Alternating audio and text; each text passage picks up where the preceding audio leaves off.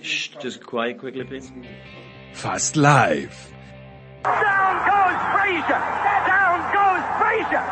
Down goes Frazier! Weighing in mit mehr als zehn Jahren Podcast-Pedigree. Aus der blauen, der roten, aber auch der schwarz-gelben Ecke kommt die Big Show von Sportradio 360.de. Float like a butterfly, sting like a bee.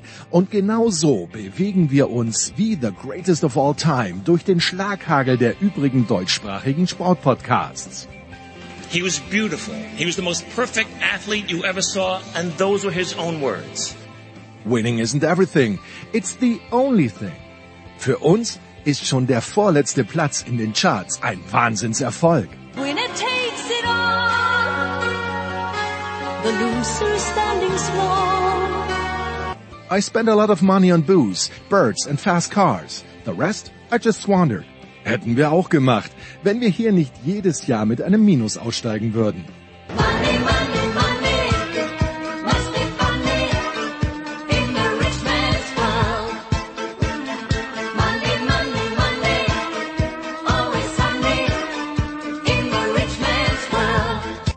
Die Big Show von Sportradio 360.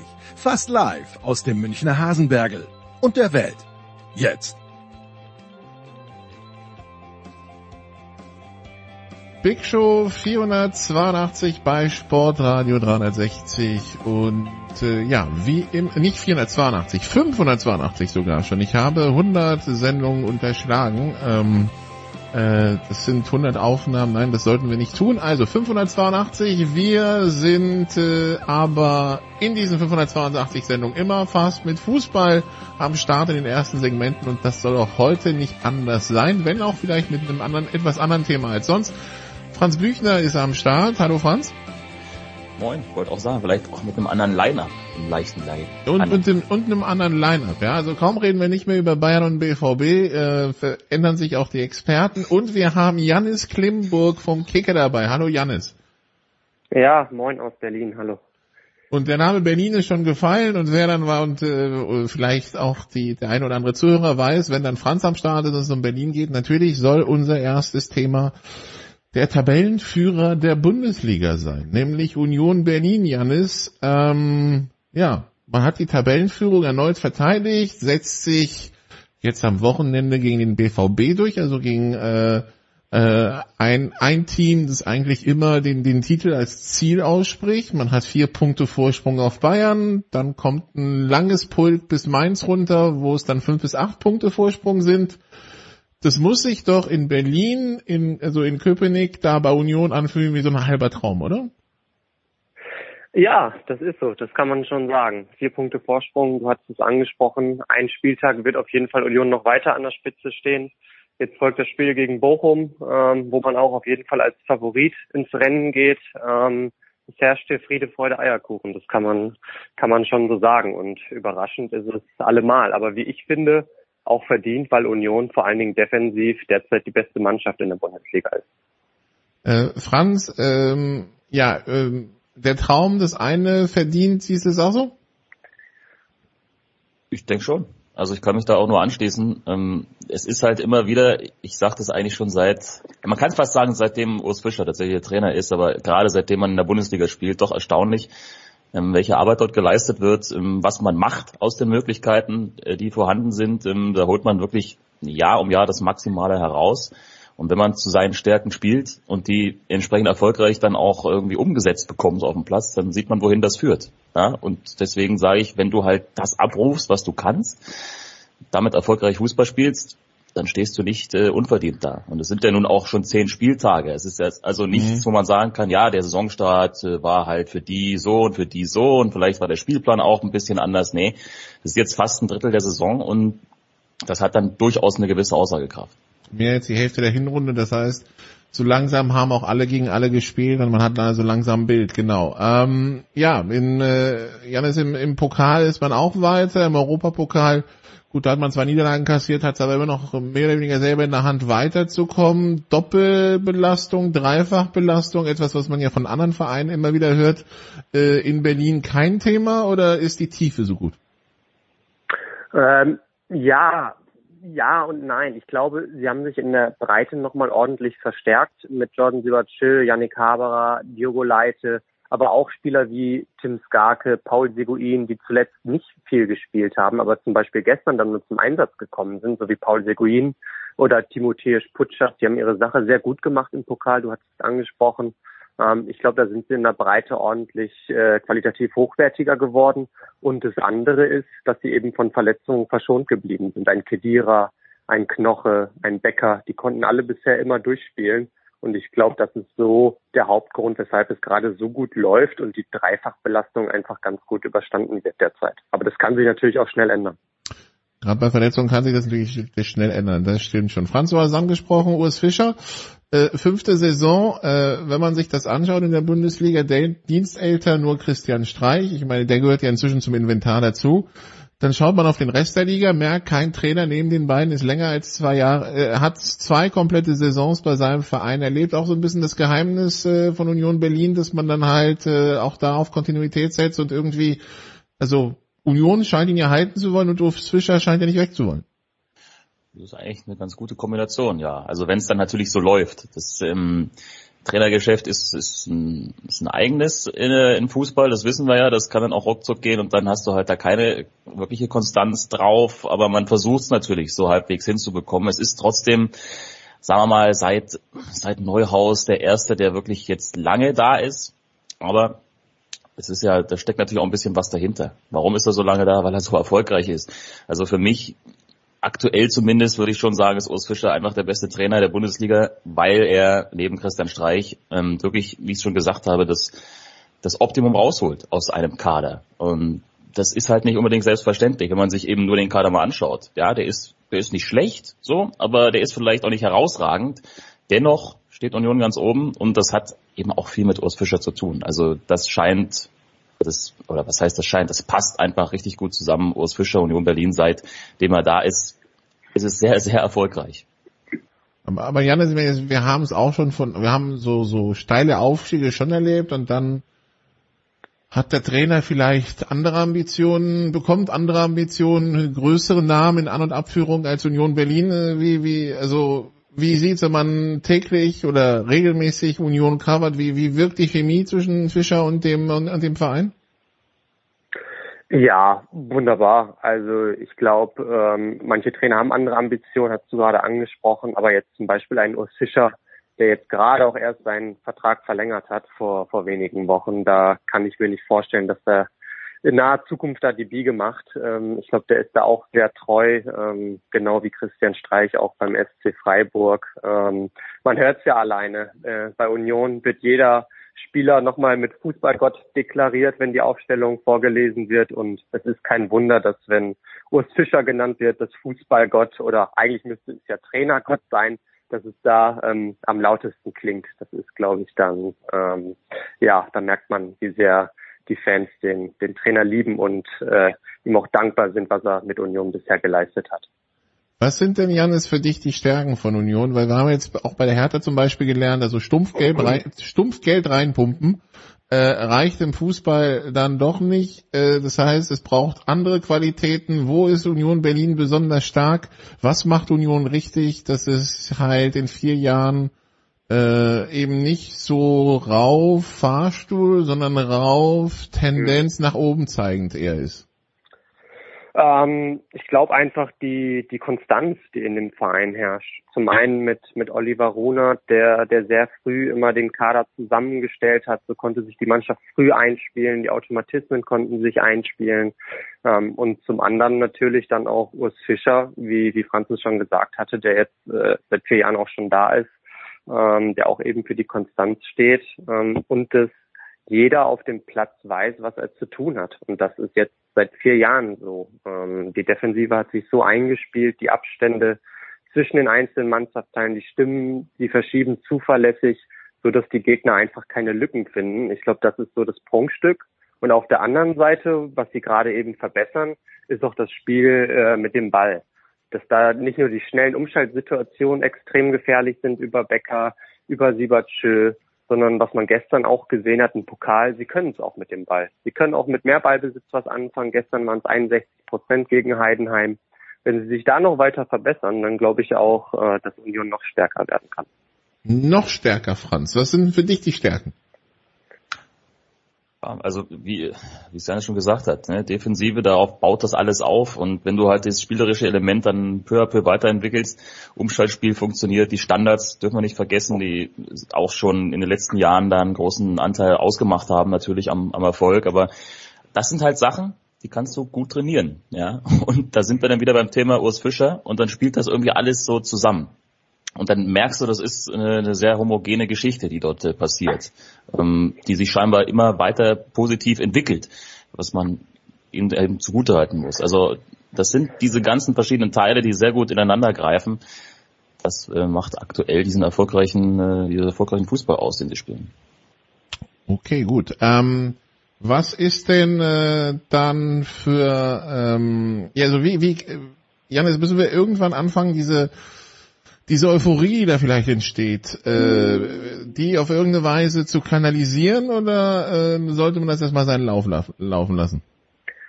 Ich glaube, das sollte man einfach laufen lassen, weil ich glaube, ähm, Union ist sehr bodenständig, sehr demütig. Ähm, als ich letztens Urs Fischer gefragt hatte, ob er jetzt weiter von einer Momentaufnahme sprechen wird, hat er natürlich gesagt, ja, weil selbst mit den 23 Punkten sind sie bei ihrem Ziel noch nicht angekommen. Das ist die 40-Punkte-Marke.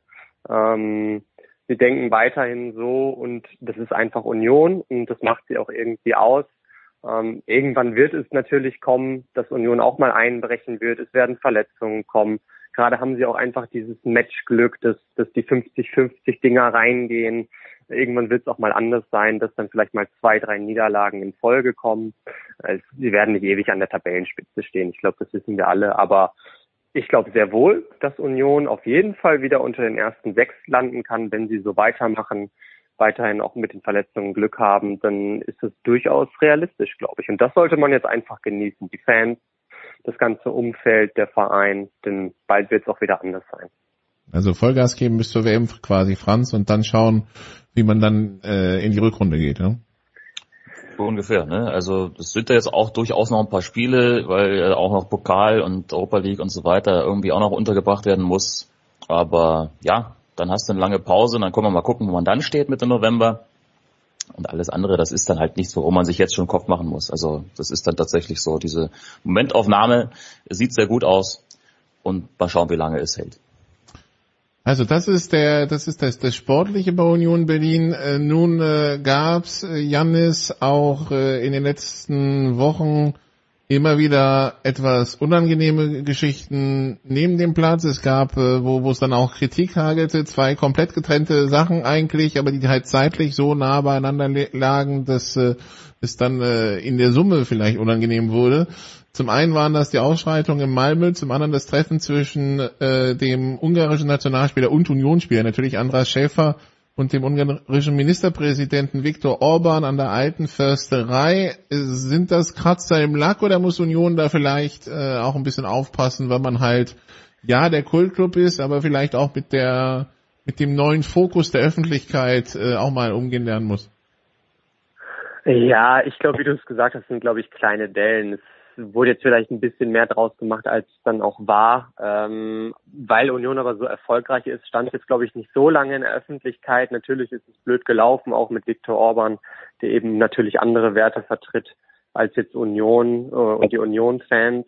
Ähm, und die Ausschreitungen in Malmö, ich war selber vor Ort, ähm, ja, war auch sehr überrascht und verwundert, was da abgegangen ist. Ähm, in der Form hatte ich das jetzt so live auch noch nicht miterlebt. Ähm, klar, darf nicht passieren, ähm, wissen die Ultras dann auch selber, ähm, von wem auch immer die ersten Böller und, und die ersten Pyroraketen gekommen sind. Das weiß man ja nicht ganz genau. Das kam ja zumindest nicht aus dem Union-Block. Ähm, sie haben ja nur danach abgefeuert, quasi als Reaktion darauf. Ja, äh, sollte nicht passieren. Mh, kleine Dellen, ähm, die einfach nicht mehr vorkommen sollten, natürlich. Wie sieht das der, also Franz, ich kann mir vorstellen, du verfolgst das zum einen äh, natürlich beruflich äh, die Bundesliga, aber wahrscheinlich auch irgendwie so äh, so äh, privat vielleicht so eher als Fan, wenn dann solche Geschichten rauskommen. Wie reagiert Franz, Franz Büchner so, wenn er es liest? Äh, hat man natürlich schon ein bisschen, ein bisschen Bauchgrummeln, sage ich jetzt mal, wenn sowas passiert, weil es passt halt einfach gerade nicht so wirklich zu dem Bild, das die Mannschaft abgibt, wenn dann solche, ich, ich nenne es mal Störfaktoren, wie auch immer man das bezeichnen möchte, so von außen vielleicht da einwirken. Offensichtlich hat es jetzt erstmal keinen großen Einfluss genommen auf das äh, sportliche Geschehen, was ja ganz gut ist. Dennoch, das ist ja jetzt auch egal, welcher Verein da betroffen ist. Janis hat es schon gesagt, das gehört natürlich dann nicht dazu. Und ob man sich nur provoziert fühlt, wie im Falle da irgendwelcher Fanausschreitungen oder nicht, das, da muss man sich halt im Griff haben. Ja, und klar, Union kokettiert oder spielt auch immer ein bisschen mit, mit diesem, diesem sogenannten Kultvereinsstatus und da gibt's eine Menge andere, die da so ein bisschen dran umkratzen wollen. Ähm, warum auch immer, weil klar, es ist halt auch irgendwie so ein Sport, wo, wo Realitäten entstehen etc. Ja, aber das äh, hilft dir natürlich dann nicht, wenn du wenn du dann da so ein bisschen Futter gibst für sowas. Also ich hoffe auch, dass es dann bei äh, Dellen bleibt und dass das ähm, in Zukunft einfach nicht mehr passiert. Gut, also das waren die, die, unange die unangenehmeren Geschichten. Äh, bei, bei Union, wie gesagt, sportlich läuft's. Wir haben schon gesagt, am Wochenende geht's nach Bochum, äh, Franz. Äh, Im, äh, im Footballbereich benutzen wir ja gerne den, Be den Begriff Trap Game. Äh, ist das Spiel in Bochum eins, das für dich unter diesen Begriff fällt? Boah, teil, ich weiß, also, ich habe da, es kann sein, dass es schwierig wird, aber man darf jetzt nicht erwarten, dass die dort hinfahren und ähm, 5 zu 0 gewinnen. Das hat zwar gegen Schalke funktioniert, aber auch dieses Spiel war über lange Strecken kein 6 zu 1. Also da hat man einfach seine Chancen genutzt ja? und Schalke eben nicht. So, dass die die stehen halt auch mit da unten drin. Das ist natürlich ein bisschen schwierig, wenn du als klarer Favorit erster gegen letzter die Situation ist nun mal klar verteilt, aber sie haben es ja gerade gestern dann im Pokal eben in einer ähnlichen Situation auch sehr souverän gelöst. Von daher glaube ich nicht, dass man da große Probleme hat mit der Rolle, in der man sich befindet, sondern man wird einfach das spielen, was man sonst auch spielt.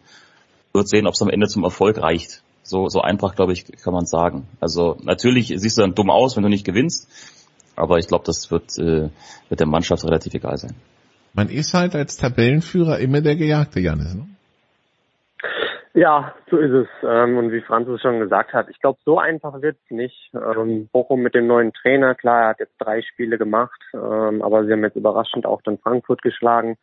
Also ähm, ich glaube, wenn es am Ende sogar vielleicht nur ein Unentschieden wird und es ist dann auch gerecht, dann, dann ist Union auch zufrieden damit. Ähm, ich glaube, da sollte man trotzdem auch, äh, trotz dessen, dass Union Tabellenführer ist, kleine Brötchen backen und jetzt nicht erwarten, dass Union die mit 5-0 wegledert. Ähm, das kann man, glaube ich, nicht erwarten. Zumal Bochum wird sich vermutlich hinten reinstellen, wird lauern. Union wird vermutlich mehr Ballbesitz haben ähm, und dann wird sich eben zeigen, wie weit der Prozess schon fortgeschritten ist, dass sie damit auch gefährlich werden können. Ja, man äh, möchte, man man spricht natürlich kein neues äh, Saisonziel aus bei Union. Äh, ich weiß nicht, ob es mit Aberglauben zu tun hat oder Bescheidenheit oder was auch immer. Nichtsdestotrotz, also ähm, so wie es losgegangen ist. Jetzt dürft ihr beide, was wäre eure Erwartung an Union? Was und für die Saison, äh, für das Saisonende, wo würdet ihr sagen, sollten sie sich einreihen? Und, ähm, und ist das dann schon allein ein Erfolg oder was würde dann, was wird's brauchen, damit es eine sehr erfolgreiche Saison wird? Äh, fangen wir bei Janis an. Ich glaube, jetzt mit den 23 Punkten würde ich, glaube ich, sagen, dass man das Ziel ein bisschen höher ansetzt ähm, weil ich einfach so gestrickt bin ich würde dann sagen, die obere Tabellenhälfte stand jetzt wäre das Ziel. So. Aber ich glaube, äh, so wie ich jetzt Union jeden Tag eigentlich sehe und was ich mitkriege, glaube ich schon, dass es möglich ist, dass sie unter die ersten sechs kommen, sprich wieder auf jeden Fall international dabei sind. Das muss nicht das Ziel sein mit dem Etat und alles, was Union hat. Aber aufgrund der Tatsache, dass sie jetzt schon 23 Punkte haben nach zehn Spielen ähm, und dass ich da gerade eben nicht sehe, dass ein Einbruch erfolgt, wenn jetzt nicht drei, vier, fünf Spieler wegfallen. Ähm, daher glaube ich schon, dass Union in der Lage ist, das zu schaffen und das wäre natürlich ähm, ja äh, super, wenn sie das wieder hinkriegen würden. Das wird, glaube ich, jeder im Verein unterschreiben. Das wäre dann eventuell ein schlechterer Platz als letzte Saison. Da war es ja der fünfte, wenn es dann der sechste ist, aber das war ja klar, dass es nicht äh, ewig haltbar ist, dass sie jede Saison eine bessere Platzierung erreichen. irgendwann wird die Luft halt dünn nach oben. Ne? Es gibt halt nur noch Genau. wenige Möglichkeiten. Also außer man macht dann wie Barcelona und Co. und versucht dann eine neue Liga zu gründen, um nochmal drüber zu gehen, aber ansonsten wird es schwierig. äh, Franz, äh, wie sieht's bei dir aus? Also so Top 6 oder Top 6 zufrieden? Äh, was wäre so die Kirsche auf der Torte? Das wäre absolut in Ordnung. Ja, ich, ich, ich setze mal so ein bisschen auch die, die Fanbrille auf und ich sehe das ja auch immer so ein bisschen ein bisschen zurückhaltender, ja, weil dieser dieser doch steile Aufstieg der letzten Jahre, der ist, ist schön zu beobachten und es ist auch schön, dass das halt äh, tatsächlich auch weiterhin so gut funktioniert. Nur darf man halt nicht zu viel dann daraus machen, was es jetzt gerade ist. Ja, also es sieht gut aus, aber wie Janis gesagt hat, ich glaube, so eine Top 6 Platzierung, damit wäre jeder zufrieden. Wenn es am Ende noch irgendwie besser werden sollte, würde auch keiner Nein sagen, logischerweise. Aber du musst den Verein natürlich auch sich so ein bisschen dort rein entwickeln lassen. Ja, und da hatte ich immer so ein bisschen Angst, dass das vielleicht alles zu schnell geht, ja, mit einer guten Platzierung, mit internationalem Fußball etc. Aber der Weg ist eigentlich genau richtig. Wenn man es jetzt über die letzten zwei, drei Jahre sieht, du hast äh, international letzte Saison so ein bisschen reingeschnuppert mit der Conference League, hast festgestellt, huh, ja, mit der Doppelbelastung hat es auch schon ganz gut funktioniert, äh, wieder eine bessere Platzierung. Also wenn man so sich weiterentwickelt, dann dauert es halt noch ein bisschen, aber wie gesagt, das ist ja absolut okay und das ist eigentlich mehr, als man erwarten kann. Von daher würde ich jetzt Top 6 Finish auf jeden Fall mal unterstreichen. Gut, dann äh, Woche 10. Wie gesagt, das sind so, also das sagen einige, das ist so der Punkt, wo man an den Anf wo man auf der Tabelle aus der Tabelle mal ein bisschen mehr rauslesen kann und äh, dementsprechend machen wir eine kurze Pause und schauen auf die Tabelle nach Woche 10 und besprechen das in Teil 2 bis gleich.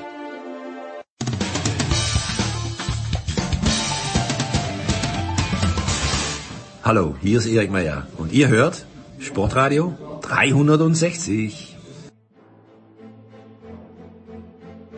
Big Show 582 bei Sportradio 360, immer noch ähm, im Fußballteil und immer noch mit Janis Klimburg und Franz Büchner. Ja, und wir reden über die Euphorie bei Union Berlin und äh, wie die Woche gelaufen ist. Ja, ist Pokal weitergekommen gegen Heidenheim und äh, in, in, am Wochenende klar, äh, ja deutlich gewonnen gegen Dortmund.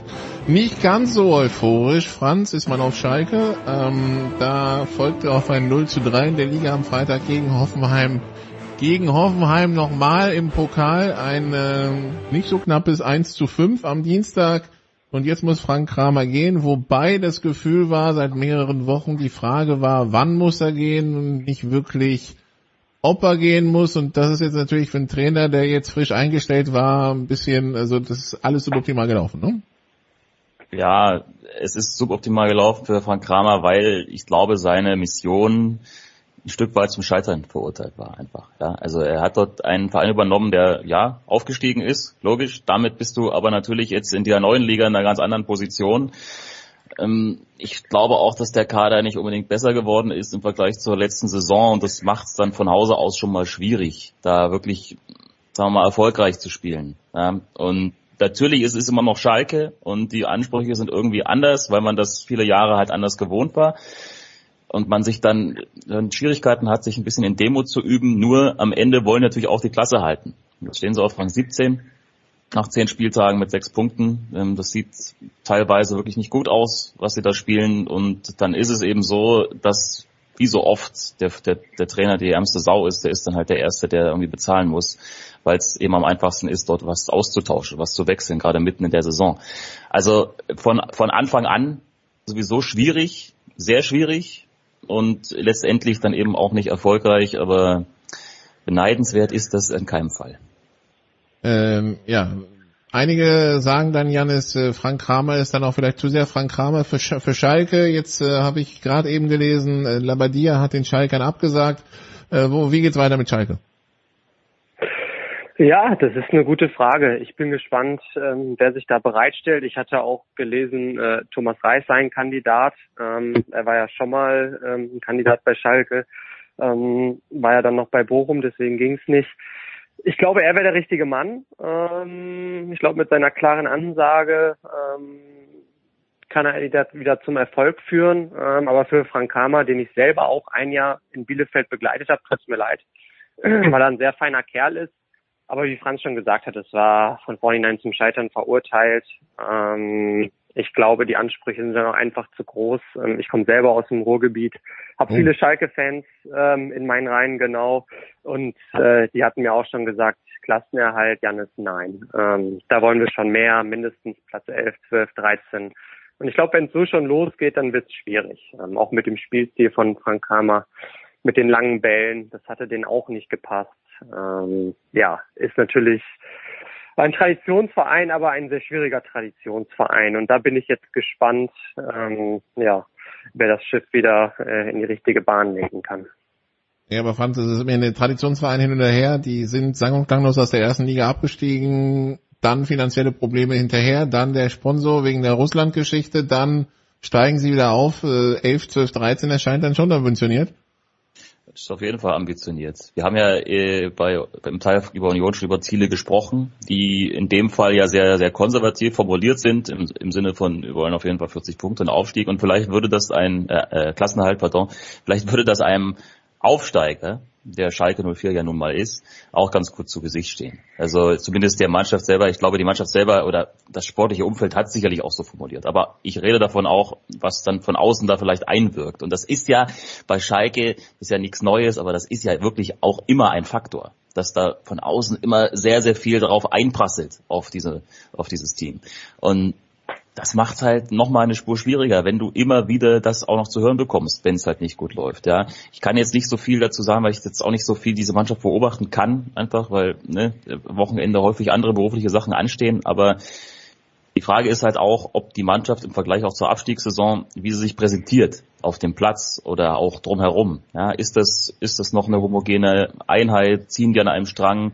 Ist es halt einfach nur ein Problem, das qualitativ auf den Platz zu bringen oder nicht? Vielleicht schafft man es dann auch, das ähm, irgendwelche Fan-Ansprüche so ein bisschen auszublenden. Aber komplett raus kriegst du das nicht, weil du kriegst es um die Ohren gehauen, wann immer es die Gelegenheit gibt.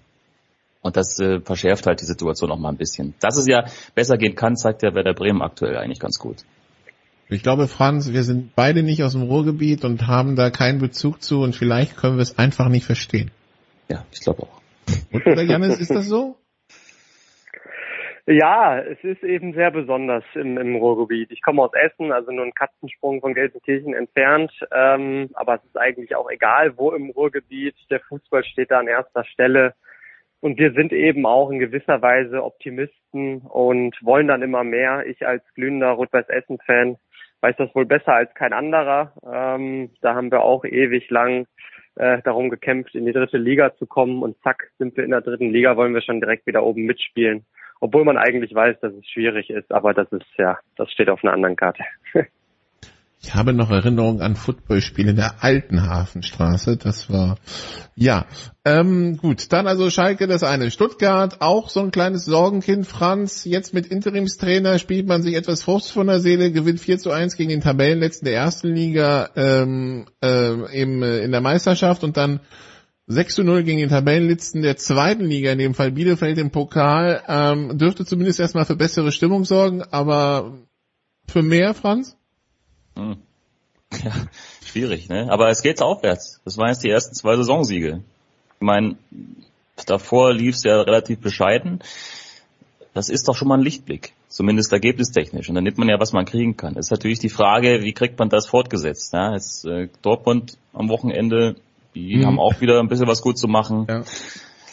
Ja, du, schwierig. Ein bisschen besser stehen sie noch da, aber es sind auch nur zwei Punkte mehr als Schalke aktuell für den VfB. Also acht Punkte aus zehn Spielen, eben jetzt mit diesem ersten Sieg. Ah, ich weiß es nicht. Ich kann es ich kann's auch nicht genau ein, einschätzen, aber wird, wird, wird weiter schwierig, denke ich, bleiben für, für den VfB.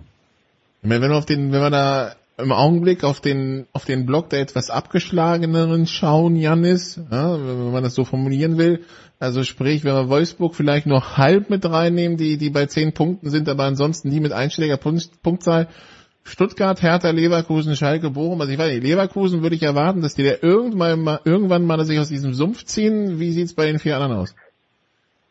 Ähm, ich glaube, Leverkusen, äh, Wolfsburg, Entschuldigung, wird es auch schaffen. Ähm, Ja. Ich glaube, die spielen sich auch so langsam ein. Ähm, die Taktik von, von Nico Kovac, dieser wuchtige, bullige Fußball, den er auch in Frankfurt gespielt hat, der kommt immer mehr an. Die kommen langsam in Fahrt, glaube ich. Ja, ähm, von den anderen Kandidaten. Ich glaube, Bochum und Schalke werden es einfach schwierig haben. Die hatte ich auch vor der Saison als, als Absteiger getippt, muss ich ehrlicherweise sagen. Ähm, ich glaube, Hertha wird sich auch noch stabilisieren. Ähm, da passen Aufwand und Ertrag einfach noch nicht so zusammen. Aber defensiv wirkt das schon viel besser als in der Vorsaison. Spielerisch haben sie sich auch verbessert. Sie müssen einfach noch diese individuellen dann auch noch ein bisschen zurückkehrt, dann werden sie jetzt auch in Zukunft die nächsten Punkte sammeln, da bin ich mir sicher. Gut, äh, wir haben also den zehnten Spieltag rum. Äh, Franz, the record, the, you are what the record says you are. Ne? Ähm, positive Überraschung oder negative Überraschung für dich nach zehn Tagen in dieser Bundesliga-Saison 2022-23? Äh, einer von 17, die nicht Union heißen, bitte. Ja, dann nehme ich den anderen, der so auf der Hand liegt, den SC Freiburg, einfach weil das auch eine super sympathische Mannschaft ist, die, weiß ich nicht, die hat auch so einen kleinen Platz in meinem Herzen irgendwie schon erobert, einfach aufgrund der Tatsache, dass dort auch viel Jugend eingepflegt wird, dass Christian Streich dort seit Jahren überragende Arbeit leistet und dass das dann irgendwann auch mal äh, belohnt wird, einfach mit erfolgreichem Fußball. So wie es eben aktuell ist, ja, überwiegt ist natürlich. Jetzt mal so ein Spiel gegen Bayern vielleicht mal ausgeklammert.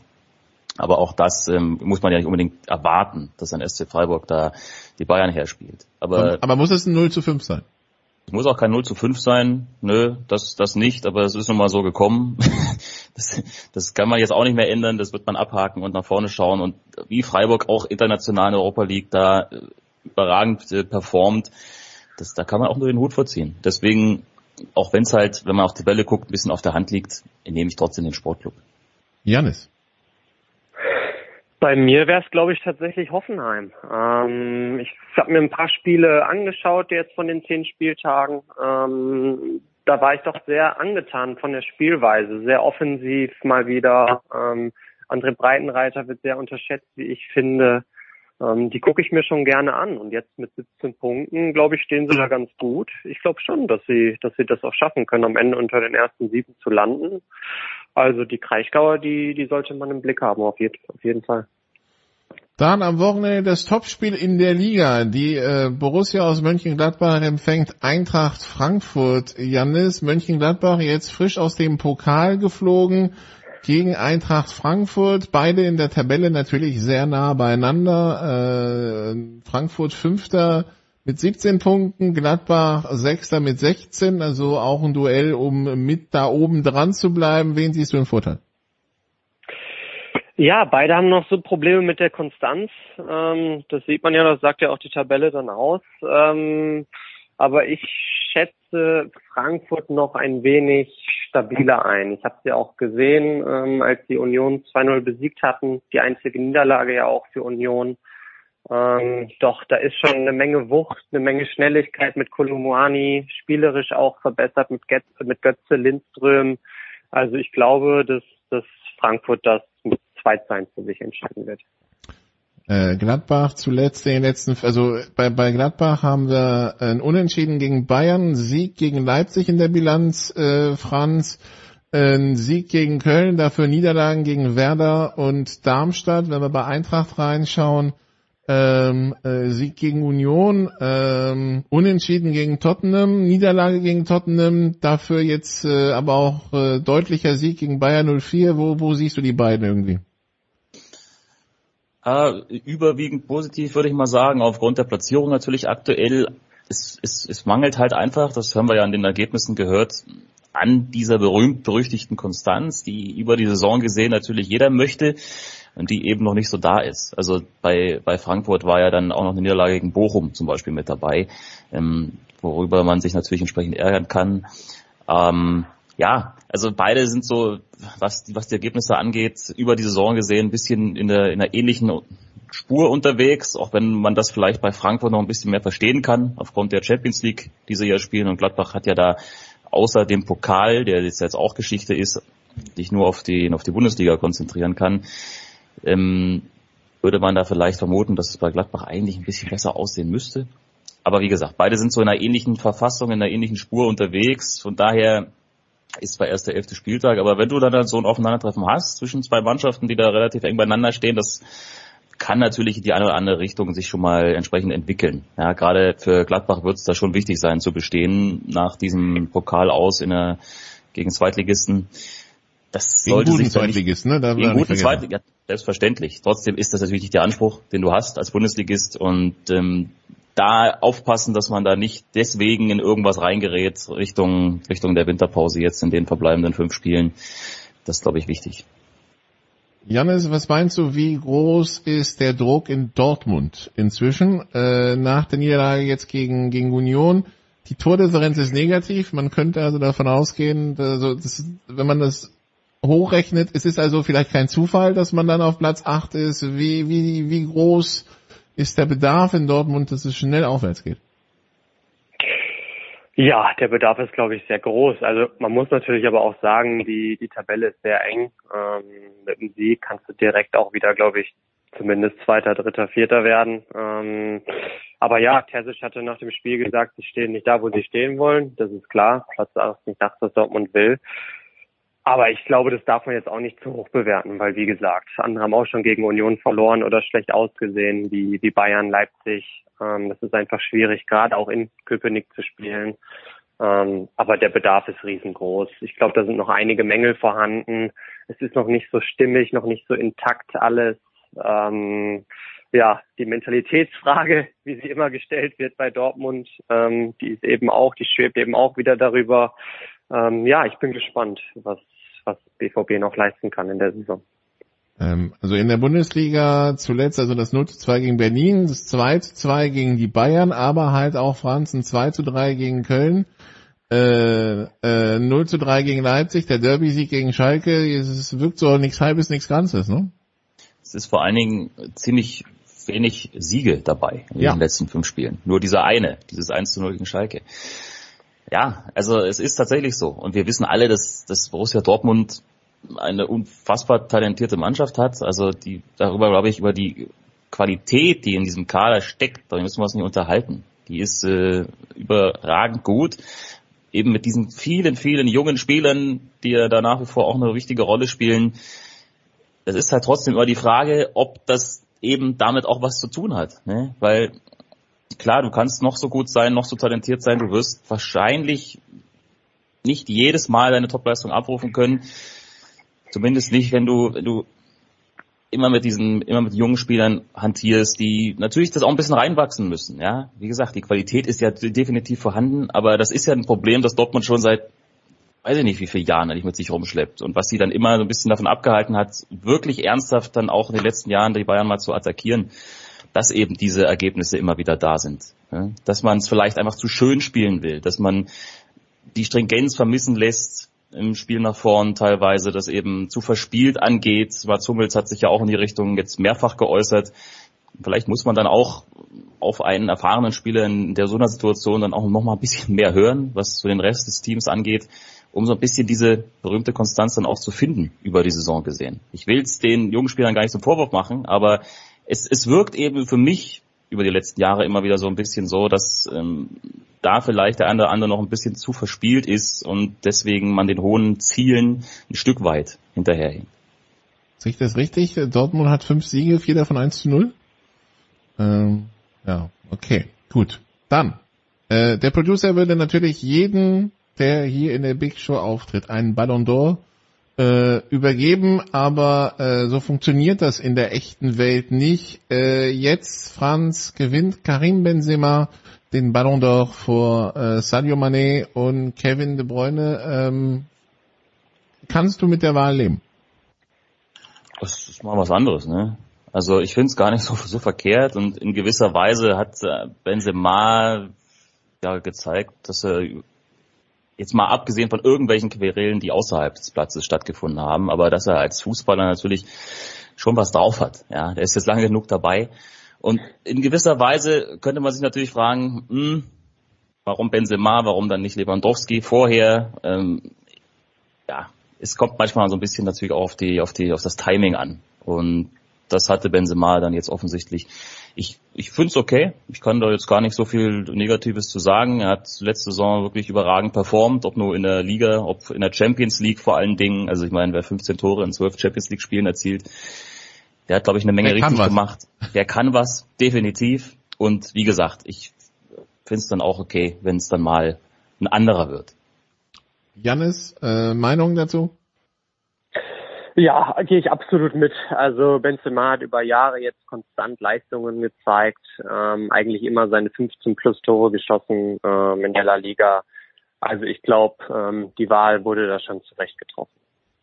Bei den Frauen gewinnt Alexa Putellas vor Beth Mead und Sam Kerr und vielleicht das einzige große Fragezeichen war, wieso Janis Man Manchester City äh, Team des Jahres ist es vor Real Madrid. Aber gut, irgendein Fragezeichen gibt's ja immer.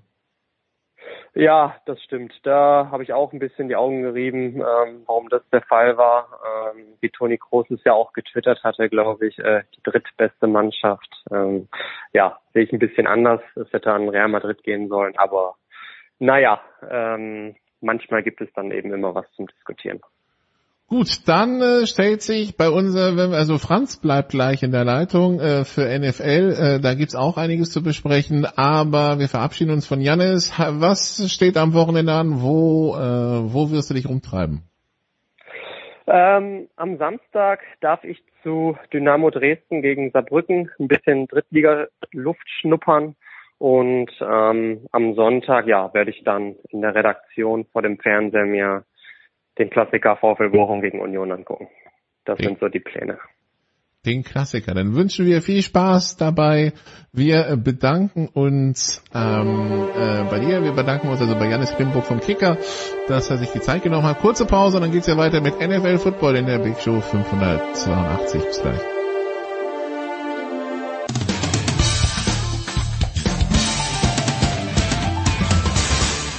Hi, hier ist David Wolf und ihr hört Sportradio 360.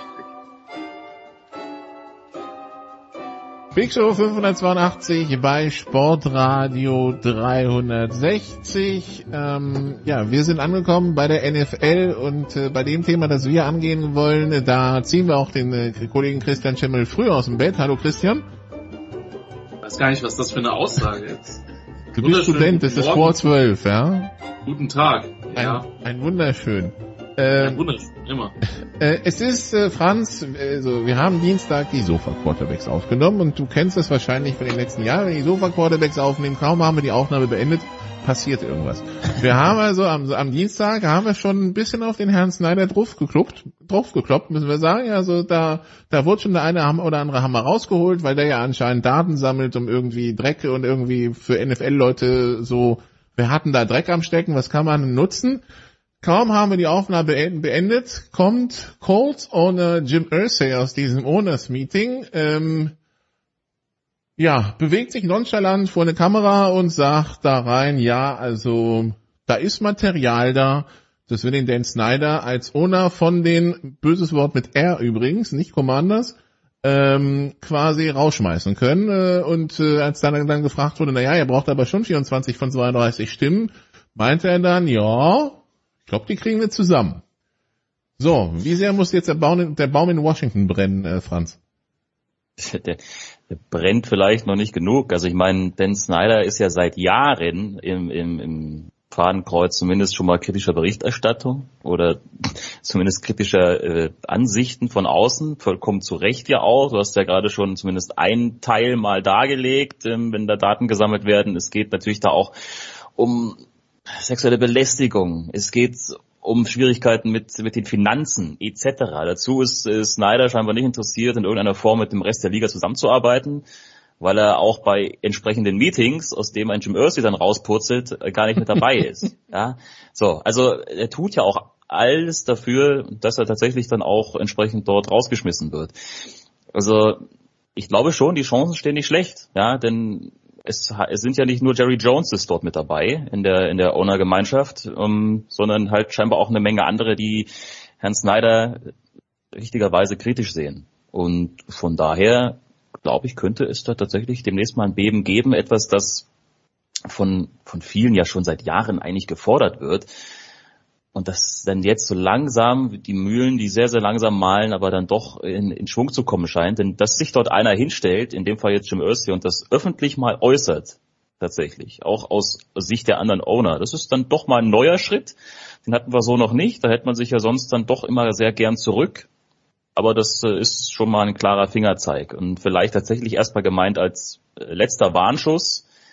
Ich weiß nur nicht genau, wie schnell man erwartet, dass sich da was, was verändert, weil äh, auch da müsstest du jetzt erstmal wieder ein paar Wochen, Monate eigentlich warten und dann ist es vielleicht auch schon wieder vergessen. Also im Prinzip ist da längst Handlungsbedarf. Die Geschichte von Dan Snyder als Owner, Christian, war am Anfang schon, also ist durchgehend eigentlich sportlich eine schwierige, äh, da, da waren ja, also da waren ja viele Schläge ins Wasser dabei, äh, auch wenn zwischendurch ganz passable Coaches da waren, die inzwischen woanders, woanders ihre Karrieren machen. Äh, seit ein paar Jahren kommt dann halt der ganze Schmuh neben dem Platz dazu, irgendwie, ähm, Gerade weil die NFL so bedacht ist auf Image, fragt man sich ja schon, wann wird dann eine Reißleine gezogen, wie es ja zum Beispiel in anderen Ligen auch der Fall ist, äh, wo Owner ja quasi endlich, entweder freundlich gebeten wurden oder halt auch einfach mit dem Holzhammer zum Verkaufen gezwungen wurden. Naja, also der NFL geht es halt vor allen Dingen ums Geld. Ne? Sollte man bei allem, bei allem letztlich nicht vergessen. Das ist, glaube ich, schon immer noch die. Und äh, natürlich ist es. Ja, aber kein nichts, was die Commanders machen im Augenblick, glaube ich, sorgt dafür, dass also sag mal so, wenn sich wenn sich da was ändert, dass dann die Geldquelle bei der NFL schlechter wird. Das ist, also für mich kann Ja. es da ja nur aufwärts gehen. davon, davon ist auszugehen, aber es ist halt immer ein komplizierter Prozess, halt quasi einen Owner rauszudrängen. Das, das macht man ja nicht gerne, weil man sich ja anders als gewisse andere Ligen als, als, als Gemeinschaft auch ein Stück weit ähm, be, begleit, äh, begreift. Ähm, äh, dass da wahrlich genügend vorgefallen ist, um den aus moralisch-ethischen Gründen vorher schon zu einem Verkauf zu, zu zwingen, ähm, das, das steht ja völlig außer Frage. Ähm, aber wie hat das jemand wirklich vor einem halben Jahr schon so schön gesagt, so, oha, wenn es jetzt wirklich ums Geld geht, und bei ihm ist ja nochmal die Stufe drüber. Das ist ja, die eine Nummer ist ja das mit dem Geld, die andere Nummer ist ja das, was Franz am Anfang gesagt hat, dass er einfach Privatdetektive wohl ähm, ja, in Anspruch genommen hat, um möglichst viel Dreck über bestimmte andere Owner und Roger Goodell zu finden. Und ähm, ke- unabhängig davon, wie nervös der eine oder andere da, da sein wird, ähm, ist das natürlich ein, ein, ein Vertrauensbruch erster Güte, was halt auch nochmal über eine persönliche äh, Äußerung über irgendwas hinausgeht, sondern das ist, hallo, ich versuche euch aktiv zu schaden.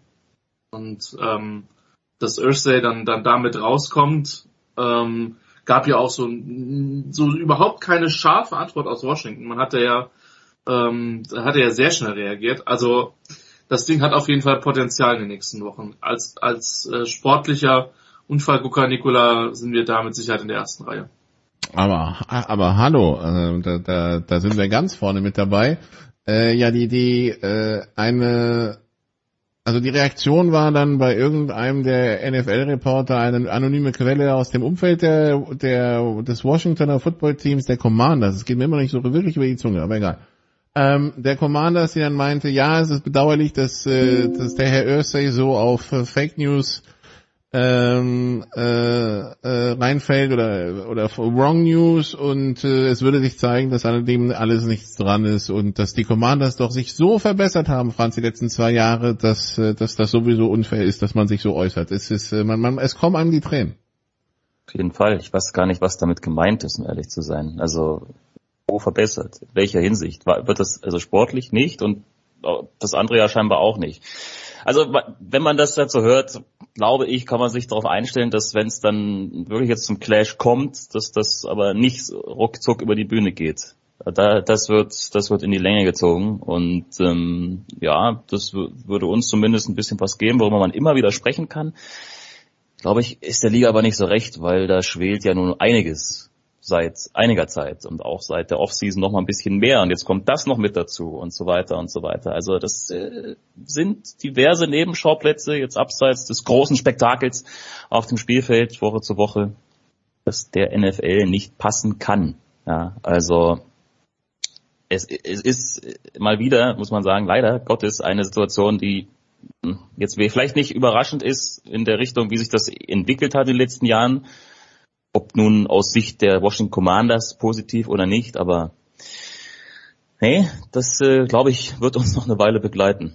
Ich würde ja aus Sicht der NFL sagen, Freundchen, wir sitzen hier auf einem kompletten Untersuchungsbericht, der möchte den Weg nicht an die, an die Öffentlichkeit finden, aber ähm, Gut. Die Commanders 2 und 4, letzter in ihrer Division, jetzt erstmal die nächsten Wochen Backup Quarterback ist unterwegs, weil Carson Wentz am Daumen verletzt ist. Taylor Heineke soll erstmal übernehmen.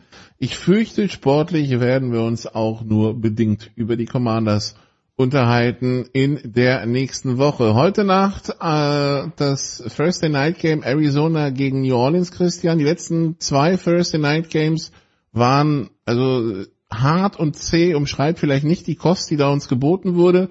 Äh, wird's dieses, wird's heute Nacht besser? Ja, weil mit den Saints ist Action garantiert. Also das, das, das wird auf jeden Fall unterhaltsamer werden. Ich glaube, da, da können wir, können wir relativ sicher sein. Und beide Mannschaften sind halt auch schon ziemlich unter Druck, muss man tatsächlich sagen. Ähm, die Saints, die nicht wie ein, wie ein 2 und 4 Team insgesamt aussehen, die ein paar Spiele extrem dämlich verloren haben, ähm, gegen die Bengals sich noch, ja, eine, eine Führung aus der Hand haben nehmen lassen. Cardinals genauso 2 und 4, das ist mit Sicherheit auch eine Mannschaft, wo viel auch auf den Headcoach geschaut werden wird, ähm, die immer gefühlt relativ lange Anlaufzeit brauchen, aber auch gegen die Eagles ja immerhin sehr, sehr lange mitgehalten haben und das Spiel hätten auch gewinnen können. Also ich glaube schon, dass es interessant und, und eine gute Nummer wird. Ähm, man muss dann halt tatsächlich sehen, wie die Quarterback-Situation bei, bei den Saints ist, wobei ich jetzt nicht fand, dass, dass Dortmund so einen schlechten Job gemacht hat insgesamt. Ähm, der, der bringt dir natürlich andere, andere Qualitäten, aber auch Schwächen als, als James Winston.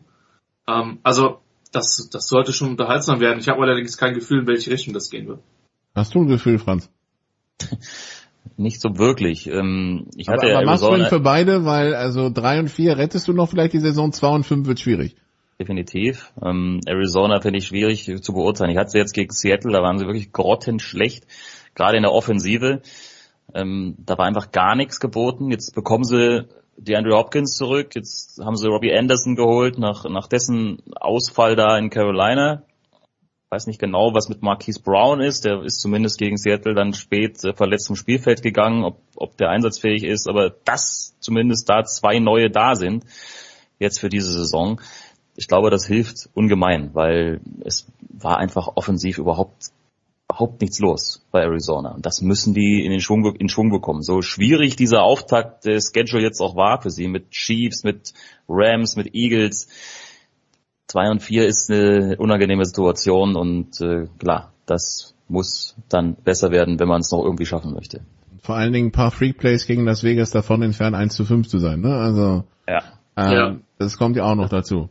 Dann, äh, um 19 Uhr äh, wird sich Kollege Schimmel, äh, so entnehme ich einer Liste, die ich auf Twitter gefunden habe, um das äh, AFC South Topspiel Titans gegen Colts äh, kümmern. Ähm, Stichwort Katastrophentourismus, auch da Potenzial ist da. Ja, ich möchte, ich möchte beide Fanbases eigentlich vergraulen, bevor ich auch nur einen Ton zu dem Spiel am Sonntag gesagt habe. Aber du schaust dir die Bilanzen an und du fragst dich wie. Ja. Äh, Bei, bei den Colts würde ich sagen, dass sie sich defensiv definitiv stabilisiert haben. Ähm, und da ist ja auch viel Talent mit, mit Buckner, auch mit dem Defensive Backfield in der Leitung. Man muss jetzt abwarten, ob, ob Shaquille Leonard spielt, der für mich einer der besten Linebacker der, der NFL ist. Ähm, da ist schon was da und man muss ja auch sagen, auch offensivtechnisch ist, ist die Frage, sagt das mehr über Jacksonville aus oder über, über, über die Colts, war ja jetzt auch die, die Partie äh, am letzten Wochenende nicht schlecht. Da ist ja schon einiges passiert. Naja, Ja, aber die ersten zwei Quarter, die ersten zwei Quarter haben schon ein bisschen dreckig ausgesehen. Und wenn man dann Ja. überlegt, dass sie irgendwie von den letzten, was, war, was haben wir, wir haben Woche sieben, das heißt, die letzten sieben Spiele haben sie drei gegen Jacksonville bestritten und haben da zehn Halbzeit und haben da zehn Quarter von zwölf richtig eklig ausgesehen, frage ich mich schon. Ja. Ja, und das, obwohl die Colts für mich halt ein, ein erklärtes Dark Horse waren. Ähm, und, und bei den Titans ist es halt tatsächlich so, ähm, ich glaube, das ist so ein, ich will Mike Rabel nicht unrecht tun. Ich meine, die, die waren letztes Jahr der One Seed, da musst du, also ich, das ist eine Mannschaft, die selten so Ausreißerspiele im, im Negativen drinne hat.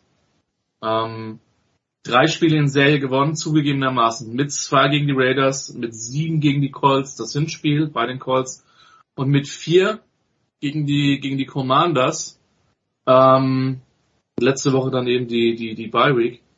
Ähm, das ist jetzt auch nicht zwingend überzeugend. Gut, es sind schon andere Mannschaften von den Bills verprügelt worden. Das Spiel gegen die Giants hätte man vermutlich gewinnen müssen und dann bist du vielleicht sogar sogar äh, 4 und 1. Also ähm, die, der Zyniker würde sagen, die spielen ihren Stiefel runter. Ähm, die Defense ist auf einem sehr ordentlichen Niveau. Für mich ist das eine komplett offene Angelegenheit und das macht den Reiz des Spiels halt aus. Also ich glaube, das kann in beide Richtungen gehen. Ähm, ich gehe davon aus, je nachdem wie die Verletzungssituation von Jonathan Taylor ist, der jetzt auch mehrfach ausgefallen ist, dass das Indy den Ball wieder stark auf den Boden bewegen wird, dass Tennessee das macht, wissen wir auch.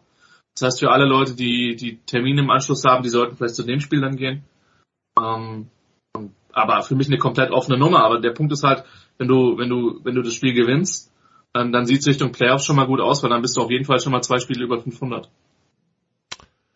Und äh, würdest dann und führst dann in deiner Division, weil äh, ja Jacksonville bei 2 und 4 ist im Augenblick und äh, Houston bei 1, 3 und 1. Also Der, der Ja. Jacksonville Honeymoon ist auch irgendwie relativ schnell wieder abgekühlt, ne? Also ähm, es gab da noch diese eine sehr gute Halbzeit gegen die gegen die Eagles. Ich glaube, Franz hatte das Spiel auch gemacht, wenn mich nicht alles täuscht. Das stimmt, ja. In diesem in diesem mittelmäßigen mittel- mittelmäßigen Monsun. Ähm, und dann sind sie da ja in der zweiten Halbzeit abge ja, abgestürzt und danach ging auch nicht mehr so wahnsinnig viel. Ja, Deshalb betrachte ich auch dieses London-Spiel Jacksonville gegen Denver ein bisschen mit Sorge, weil sagen wir so, wenn wir den alten Spruch aufwärmen, the trend is your friend, dann muss ich sagen, also in dem Fall, Franz, the trend is not your friend bei beiden, ne? Das ist wohl richtig, ja. Jetzt äh, Jacksonville spielt es gegen die Giants, die, da ist der Trend ein großer Friend. Und Denver gegen die Jets, also die New York-Parade Mhm. quasi vor dem Lions-Spiel, äh, vor dem London-Spiel.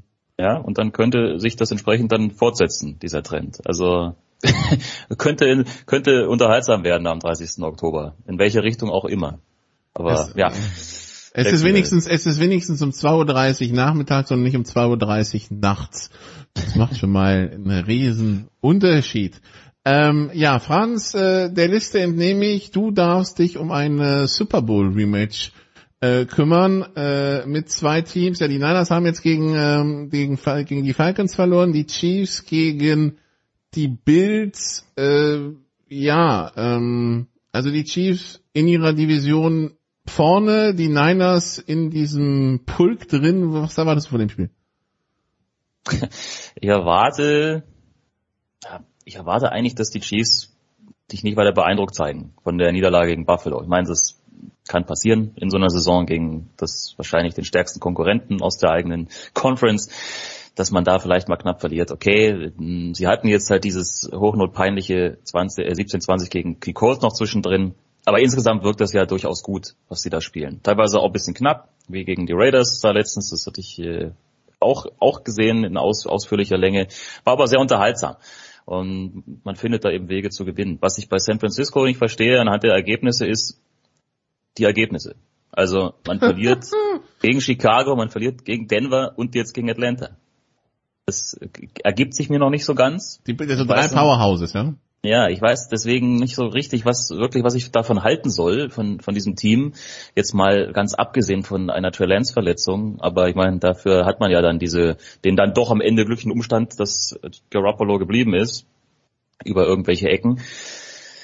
Also, das ist, das ist schon interessant, aber das ist vor allen Dingen, glaube ich, für die 49ers ein wichtiges Spiel, um zu zeigen, ob das die Qualität durchaus da ist, ja. Und in dieser Division die sich jetzt halt so gestaltet, wie sie sich gestaltet, dass da eben kein Team über 500 ist, ist jeder Sieg, glaube ich, äh, eine Menge wert in Richtung Playoffs. Und das kann man jetzt schon so sagen. Also das äh, ist in der Beziehung sehr interessant zu beobachten, wie jetzt beide Mannschaften da reagieren nach dieser Niederlage zuletzt. Wobei ich eben erwarte, dass die Chiefs nicht weiter tangiert, dass man da gegen die Bills jetzt mal verloren hat.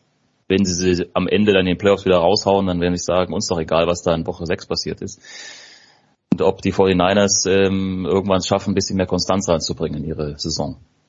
Aber man muss dazu sagen, im Augenblick wäre halt das Duell in Buffalo äh, Mitte bis Ende Januar. Äh, Also ich meine, in Kansas City wird's auch kalt, aber Buffalo halt, ne?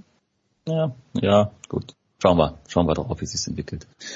Gut, ähm, wir haben schon gesagt, wo ihr beiden zu hören seid am Wochenende. Franz, äh, mir dünkt, das wird nicht das Einzige sein. Ja, ich mache äh, Freitagabend nochmal einen Trip nach Straubing zum Eishockey. Da ist dann äh, Red Bull München zu Gast. Das äh, ist immer eigentlich ganz unterhaltsam, wenn die zwei aufeinandertreffen. Am Samstag mache ich mal frei. Dann, ja, wie du schon gesagt hast, am Sonntagabend dann eben äh, Chiefs vor den Niners im Rahmen der Endzone bei der Zone. Und Christian, wir müssen irgendwann mal nach Straubing. Äh, Wer Kirchdorf mitnimmt, der kann auch Straubing mitnehmen, sag ich mal. Ähm, ähm, ansonsten, ansonsten hätte ich ja noch auf den auf einen Trip vielleicht nach Rostock äh, gehofft mit dir, weil das von dir aus deutlich näher ist. Aber die, die Griffins haben ja eher unten unten rum in der zweiten Liga gespielt letztes Jahr. Also von mir in Ah, Hamburg, ja. von mir auf Malta ist Rostock ein bisschen weit, aber ja, ja, das Ja, ist wenn ich Rostock, Ro- Rostock ja mein, mein Alltime Favorite, weil die höchste zweiten Niederlage, ich weiß gar nicht, ob es die höchste zweiten Niederlage der Geschichte der zweiten Liga war, die sich die TUS da mal geholt hat mit neun Stück. Ähm, aber definitiv so eine der bittersten Momente, die man in der Sportkneipe im Rheinland verbringen konnte, wenn man sich das Spiel damals angesehen hat. Daher, ja, irgendwann nochmal nach Rostock. Ein Gefühl, das Franz Büchner als äh, Union-Sympathisant nicht kennt, aber das haben wir ja ausführlich im ersten Teil besprochen. Ich danke euch beiden dafür, dass ihr euch die Zeit genommen habt. Hier gibt's eine kurze Pause und dann geht's weiter mit Motorsport in der Big Show 582.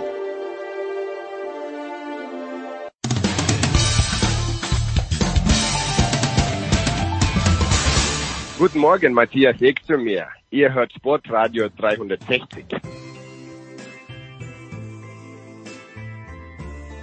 Show 582 bei Sportradio 360. Wir sind angekommen im Motorsport und Motorsport. Das heißt wieder unsere Expertenrunde am Start. Zum einen Stefan de Vois Heinrich. Hallo de Vois. Ja, ich grüße euch. Und Eddie Mielke ist auch am Start von RAN. Hallo Eddie. Ja, schöne Grüße auch von mir in die Runde. Ja, die, die MotoGP-Saison geht quasi in ihr Finale. Letzte Woche, letztes Wochenende das Rennen auf Phillip Island in Australien. Nächstes Wochenende wird dann in äh, Sepang gefahren in Malaysia. Und äh, ja, wir schauen auf die Tabelle, Eddie, und wir sehen, Banyar hat Quattararo jetzt überholt, weil Banyar 16 Punkte in Australien geholt hat und Quattararo, der am Anfang der Saison so konstant ist, jetzt fast schon konstant Nuller schreibt, ne? Ja, so sieht das wohl aus und äh, man muss da ganz klar sagen, das Momentum ist definitiv auf der Seite von Francesco Bagnaia. Äh, das muss man sich mal auf der Zunge zergehen lassen. Der hat in den letzten acht Rennen 152 Punkte geholt, Fabio Quattararo nur 47. Also das zeigt schon deutlich, wo die Reise hingeht und äh, dem Italiener spielt natürlich auch in die Karten, dass das äh, überwiegend Ducati-Strecken jetzt waren. Ähm, das wird sich am Wochenende in Sepang nicht unbedingt ändern. Auch der Sepang Circuit, auf dem ja das letzte Mal Corona-bedingt 2019 gefahren worden ist, hat zwei fast ein Kilometer lange Geraden. Ähm, ja, Ja, und dann die Tribüne, ne? Übermacht. Ja, genau. Und dann noch die Übermacht, äh, acht Ducatis am Start, nur vier Yamahas, äh, von denen die anderen drei außer Fabio Quattararo gar nicht klarkommen. Äh, ich würde mal sagen, ganz klar Vorteil Pecco Bagnaia. Ja, und äh, dann, dann wäre die Dominanz der Ducatis, äh, Stefan, dann auch quasi mit einem Pokal ähm, für 2022 äh, belohnt worden. Äh, es gibt Szenarien, wie er jetzt schon an diesem Wochenende Weltmeister werden kann. Glaubst du dran? Ähm, durchaus möglich, denn in der Tat, äh, wir haben schon gesagt, äh, Fahrer des Jahres für uns, egal ob es nun Pecco tatsächlich schafft. Und der hat eine fabelhafte Saison, hat jetzt vor allem gegenüber dem letzten Jahr, wo er ja in der zweiten Saisonhälfte 21 auch stark war, aber eben vorher bisschen gepatzt hat, hat in diesem Jahr wirklich Reife gezeigt, ist ruhiger geworden und Ducati hat's verdient. Also ich meine, was die technisch in den letzten Jahren alles eingebracht haben, was man da alles probiert hat, dass sie jetzt tatsächlich ihre Armada von acht Maschinen haben. Du kriegst sehr viel mehr Daten, du kannst noch besser weiterentwickeln und nahezu alle dieser Fahrer sind, sind Podiums- oder sogar siegfähig. Ähm, also die hätten es verdient. Der letzte Konstrukteurstitel ist ja schon, äh, haben sie im letzten Jahr ja geholt, aber der letzte Fahrertitel und darum geht's natürlich, ähnlich wie in der Formel 1, natürlich auch in der MotoGP, du willst den Fahrer-WM-Titel holen. Und äh, Francesco könnte es schaffen, äh, und ich glaube tatsächlich, dass es möglich ist, denn Quattararo fährt permanent über dem Limit der Yamaha, muss er ja auch, deswegen auch die vielen Nuller ähm, weil es einfach gar nicht anders geht. Es, die einzige Chance tatsächlich ist er vor allem dann im Pulk ähm, mit, mit dem, dem entsprechenden Reifendruck und mit der Aerodynamik der Yamaha. Da hat er Turbulenzen, da kriegt er Schwierigkeiten, die Temperaturen in den Vorderrädern gehen immer wieder hoch bei ihm. Also er muss dann mehr fahren, als eigentlich tatsächlich physikalisch möglich ist. Und ähm, das weiß Eddie genauso gut wie ich. Das geht halt äh, nicht immer gut. Das ist völlig klar. In der ersten Saisonhälfte hatte sich äh, Ducati noch nicht so ganz sortiert. Da hatten sie auch eine Menge neue, viele neue Entwicklungen, bei denen sie erstmal sehen mussten, wie funktionieren die genau. Aber jetzt sind sie natürlich in, in, im richtigen Fluss und haben es drauf. Und ich könnte mir vorstellen, dass in Sepang es schon schon äh, funktioniert. Äh, Für die Fans und auch für für uns würde ich mir natürlich wünschen, dass wir dann bis Valencia warten müssen, um den Meister zu krönen. Ja, auf der anderen Seite glaube, glaube ich, dass die Chancen gar nicht so schlecht sind, dass wir bis Valencia warten müssen. Denn Fabio Quattararo im Gegensatz zu Philipp Island fährt er sehr, sehr gerne in Sepang, sagt über die 5,5 Kilometer lange Strecke, auf der der MotoGP-Zirkus ja auch das letzte Mal 2019 gefahren ist. Äh, Das ist eine seiner Lieblingsstrecken. Ja, und von daher äh, könnte ich mir schon denken, dass Fabio Quattararo es schafft, es offen zu halten. Äh, ob er da sehr erfolgreich sein wird, werden wir da mal abwarten. Ich habe es betont, die beiden langen Geraden kommen der Ducati Armada entgegen. Ja, und Pecco Bagnaia, Stefan hat völlig recht, ist gereift. Und bei Ducati wird man natürlich jetzt auch das Thema Teamorder in Erwägung ziehen. Äh, denn der letzte Fahrertitel für Ducati, das ist schon eine Weile her, 2007, Casey Stoner. Also das ist ein bisschen was. Dazu noch die italienischen Farben. Valentino Rossi war der letzte MotoGP-Weltmeister aus Italien 2009. Äh, also da kommt schon einiges an Statistikmaterial zusammen. Und äh, Pecco Bagnaia, hm, schauen wir mal. Klar, er ist auch unter Druck. Das wollen wir auch nicht vergessen. Und Fehler passieren in der MotoGP schnell. Fakt ist, ich freue mich auf Sepang. Und äh, dann werden wir sehen, wo wir dran sind. Vielleicht sollten wir da noch mal ganz kurz auch noch anschließen, dass wir eine fantastische MotoGP-Saison tatsächlich sehen. Natürlich auch ein bisschen dem geschuldet, dass Marc Marquez ähm, seit zweieinhalb Jahren jetzt mit diesen Verletzungen sich rumschlägt, aber so eindrucksvoll Der auf sein erstes Podest gefahren ist nach der Genau, Verletzung, sein ne? erstes Podest. Äh, Und die Horrorserie für Honda ist damit zu Ende gegangen. 16 Grand Prix ohne Podium, aber klar ist, sie brauchen den Marc. Ohne Marc Marquez geht's einfach nicht. Schön fand ich auch in Philipp Eile noch den Sieg von Suzuki, denn wir wissen, wie viel die dem Motorsport geboten haben in der MotoGP, in der Langstreckenweltmeisterschaft, ähm, dass die sich jetzt zurückziehen. Das ist ein schönes Abschiedsgeschenk, finde ich. Damit war nicht zu rechnen. Und der Alex Rins ist äh, gerade auf dieser fantastischen, wunderschönen Philipp Island Rennstrecke ein grandioses Rennen gefahren. Also das war das i-Tüpfelchen. Jetzt haben wir sieben verschiedene Saisonsiege in diesem Jahr. Es ist eine tolle Saison. Äh, war, war das eine andere Serie oder war es die MotoGP, wo da ein Känguru über die, die Strecke gehüpft ist? Nein, nein, das war in der MotoGP bei mehreren Fahrern der Fall. Aleix Espargaro zum Beispiel. Ähm, da war ein Känguru auf der Strecke. Das sind aber Sachen, die auf Phillip Island immer wieder mal passieren.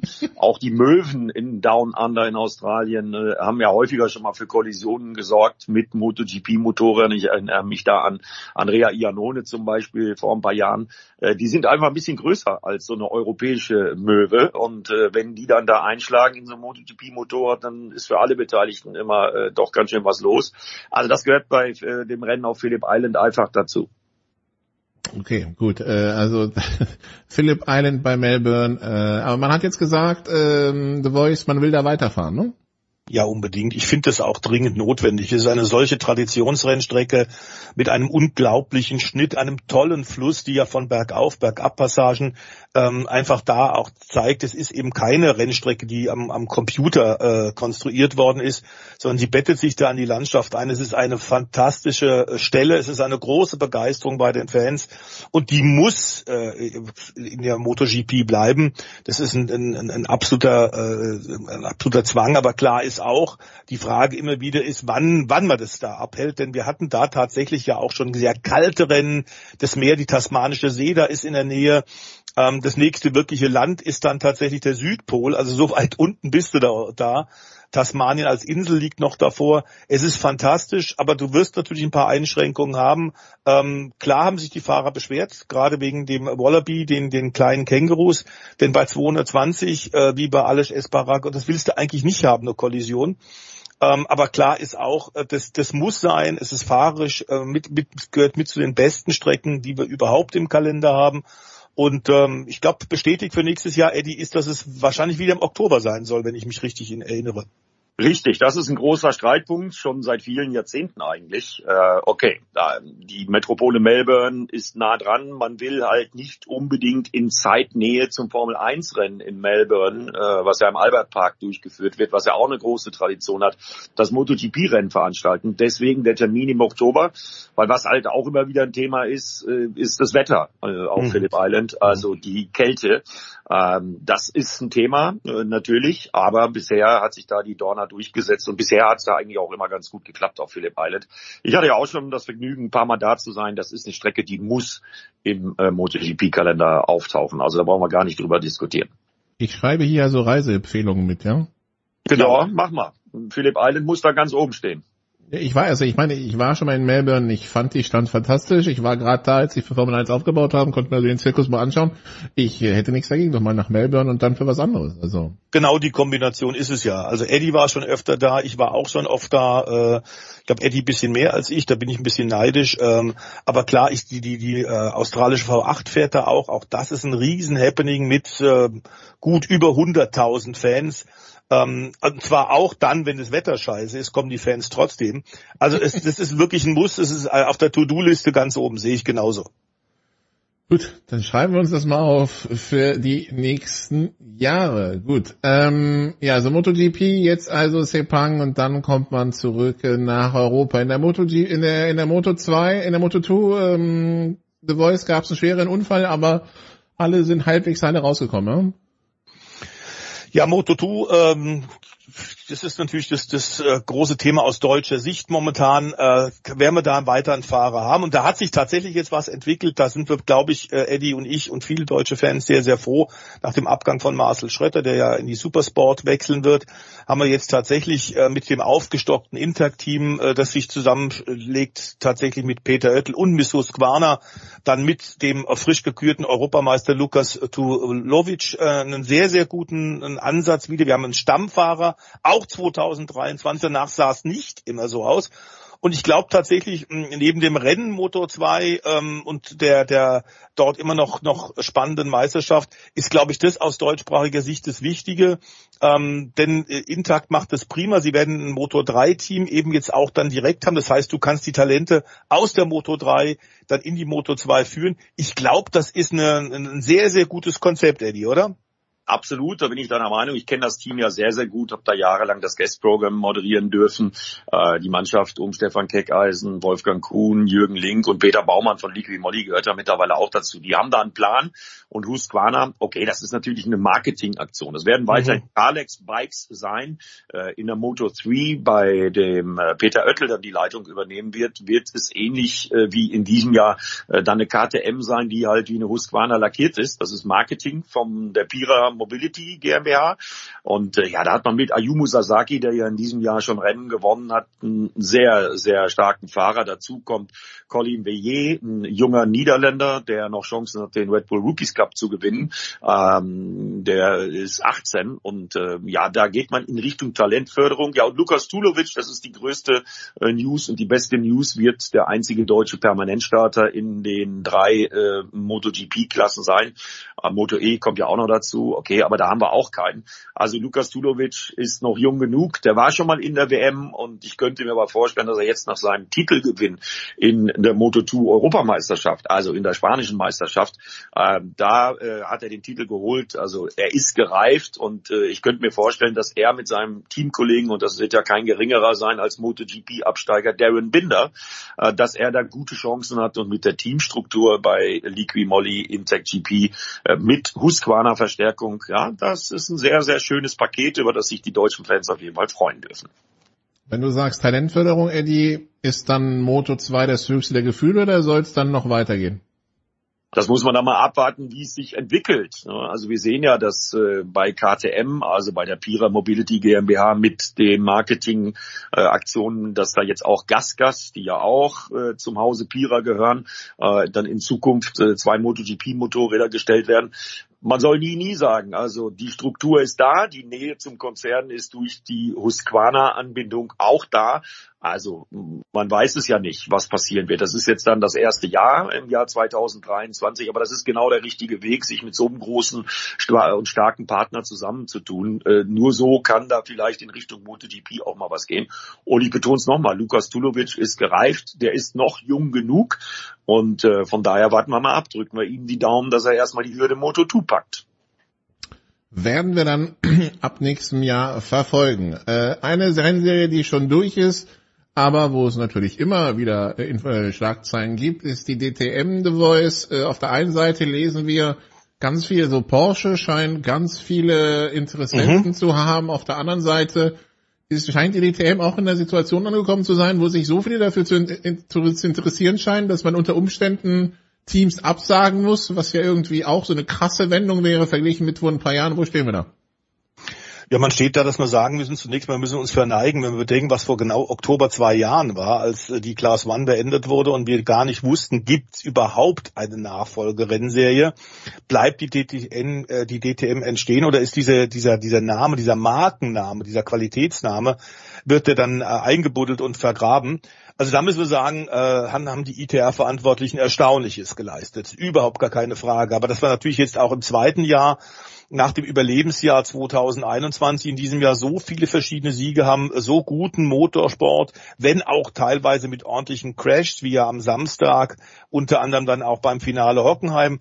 Also da wird man noch ein paar Dinge zu bearbeiten haben, aber klar ist, ähm, dass äh, die DTM auf einem sehr, sehr guten Weg ist. Und in der Tat, es ist jetzt nicht so, dass man das Feld irgendwie füllen muss, sondern es ist klar, es ist eine Nachfrage da. Gute Teams, ähm, über den Grello haben wir vor einer Woche hier schon gesprochen, der Eddie, äh, von Olaf Mantai, also dass diese ganzen Leute und, und, und Teams sich überlegen, tatsächlich den Weg zu gehen. Klar ist, wenn du eine Surviving Season hast, werden erstmal alle Leute zurückhaltend sein, vor allem in diesen wirtschaftlich schwierigen Zeiten, wo wenig planbar ist.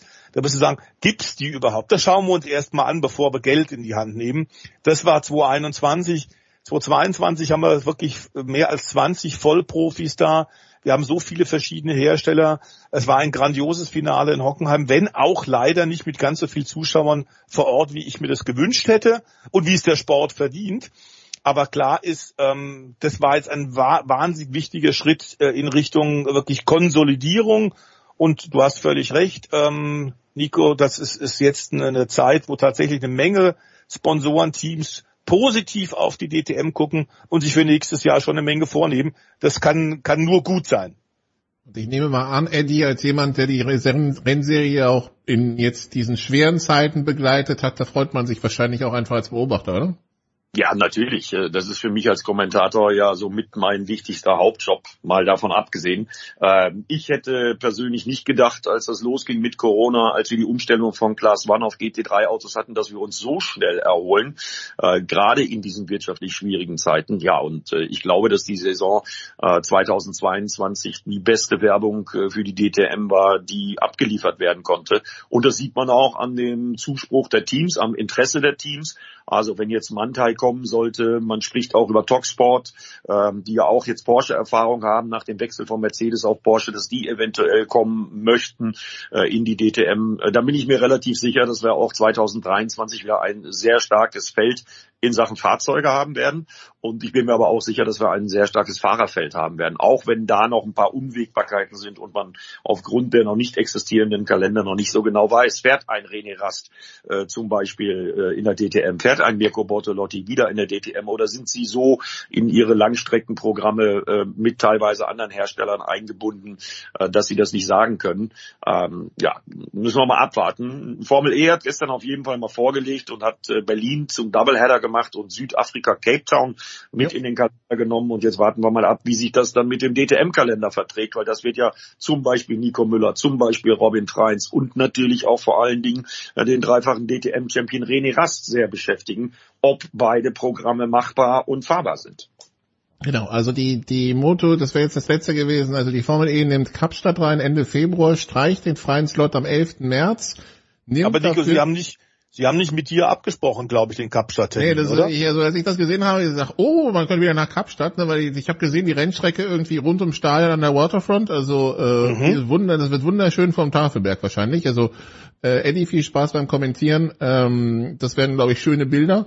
Ähm, ja, ich hoffe, wir kriegen eine Dienstreise nach Kapstadt hin, weil es auch eine meiner meiner Lieblingsstädte. Äh, also, aber da werde ich mich stark machen, äh, dass wir das vielleicht tatsächlich nicht aus dem Studio München machen, sondern von vor Ort. Mal gucken, ob das klappt. Schauen wir mal. Aber positive Nachrichten auch für die deutschen Fans, dass Berlin Genau. äh, wieder Berlin ist dafür jetzt doppelt drin, weil man den 11. März gestrichen hat. Hm?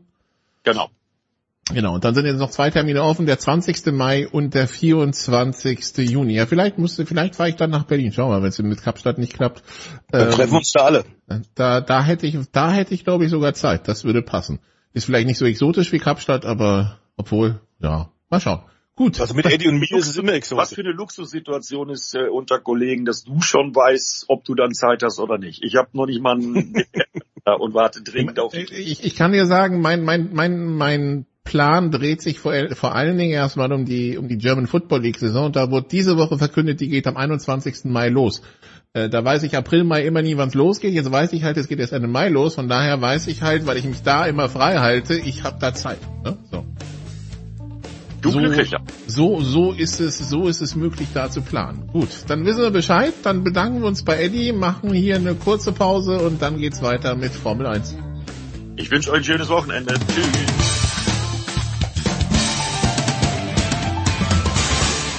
Hi, hier ist Christian Ehoff und ihr hört Sportradio 360. Big Show 582 bei Sportradio 360. Wir machen weiter im Motorsport, sind in der Formel 1 angekommen, haben äh, Stefan de Vois Heinrich, der fleißig weiter seine Runden dreht und äh, jetzt mit dazu gekommen Stefan Ehlen. Hallo Stefan. Servus. Ähm, es ist gut, dass du dabei bist, Stefan, denn ähm, ich bin ja nur Laie. Du bist äh, staatlich geprüfter Übersetzer FIA-isch Deutsch.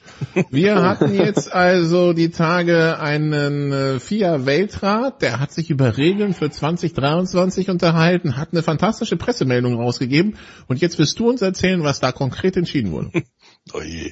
Also was konkret entschieden wurde, das ist ja der Witz, das weiß ja keiner, weil die Pressemitteilung, naja, da steht im Prinzip gar nichts drin. Also man hat verschiedene Punkte verabschiedet, unter anderem zum Beispiel, dass die Rückspiegel größer werden sollen, aber was jetzt genau geändert wird, das sagt niemand. Und das ist irgendwie so eine Pressemitteilung aus der Reihe, äh, danke für die Info, aber ich kann nichts damit anfangen, weil da steht leider halt nichts von den konkreten Beschlüssen drin. Also das ist so ein bisschen ähnlich, wie wir es neulich ja auch hatten, dann schon, als das bekannt gegeben wurde, wer die Budgetobergrenze übertreten hat. Da gab es ja auch nur die Ankündigung, ja, es gab Verstöße, aber in welcher Form, in welcher Höhe, mit welcher Konsequenz. Hm.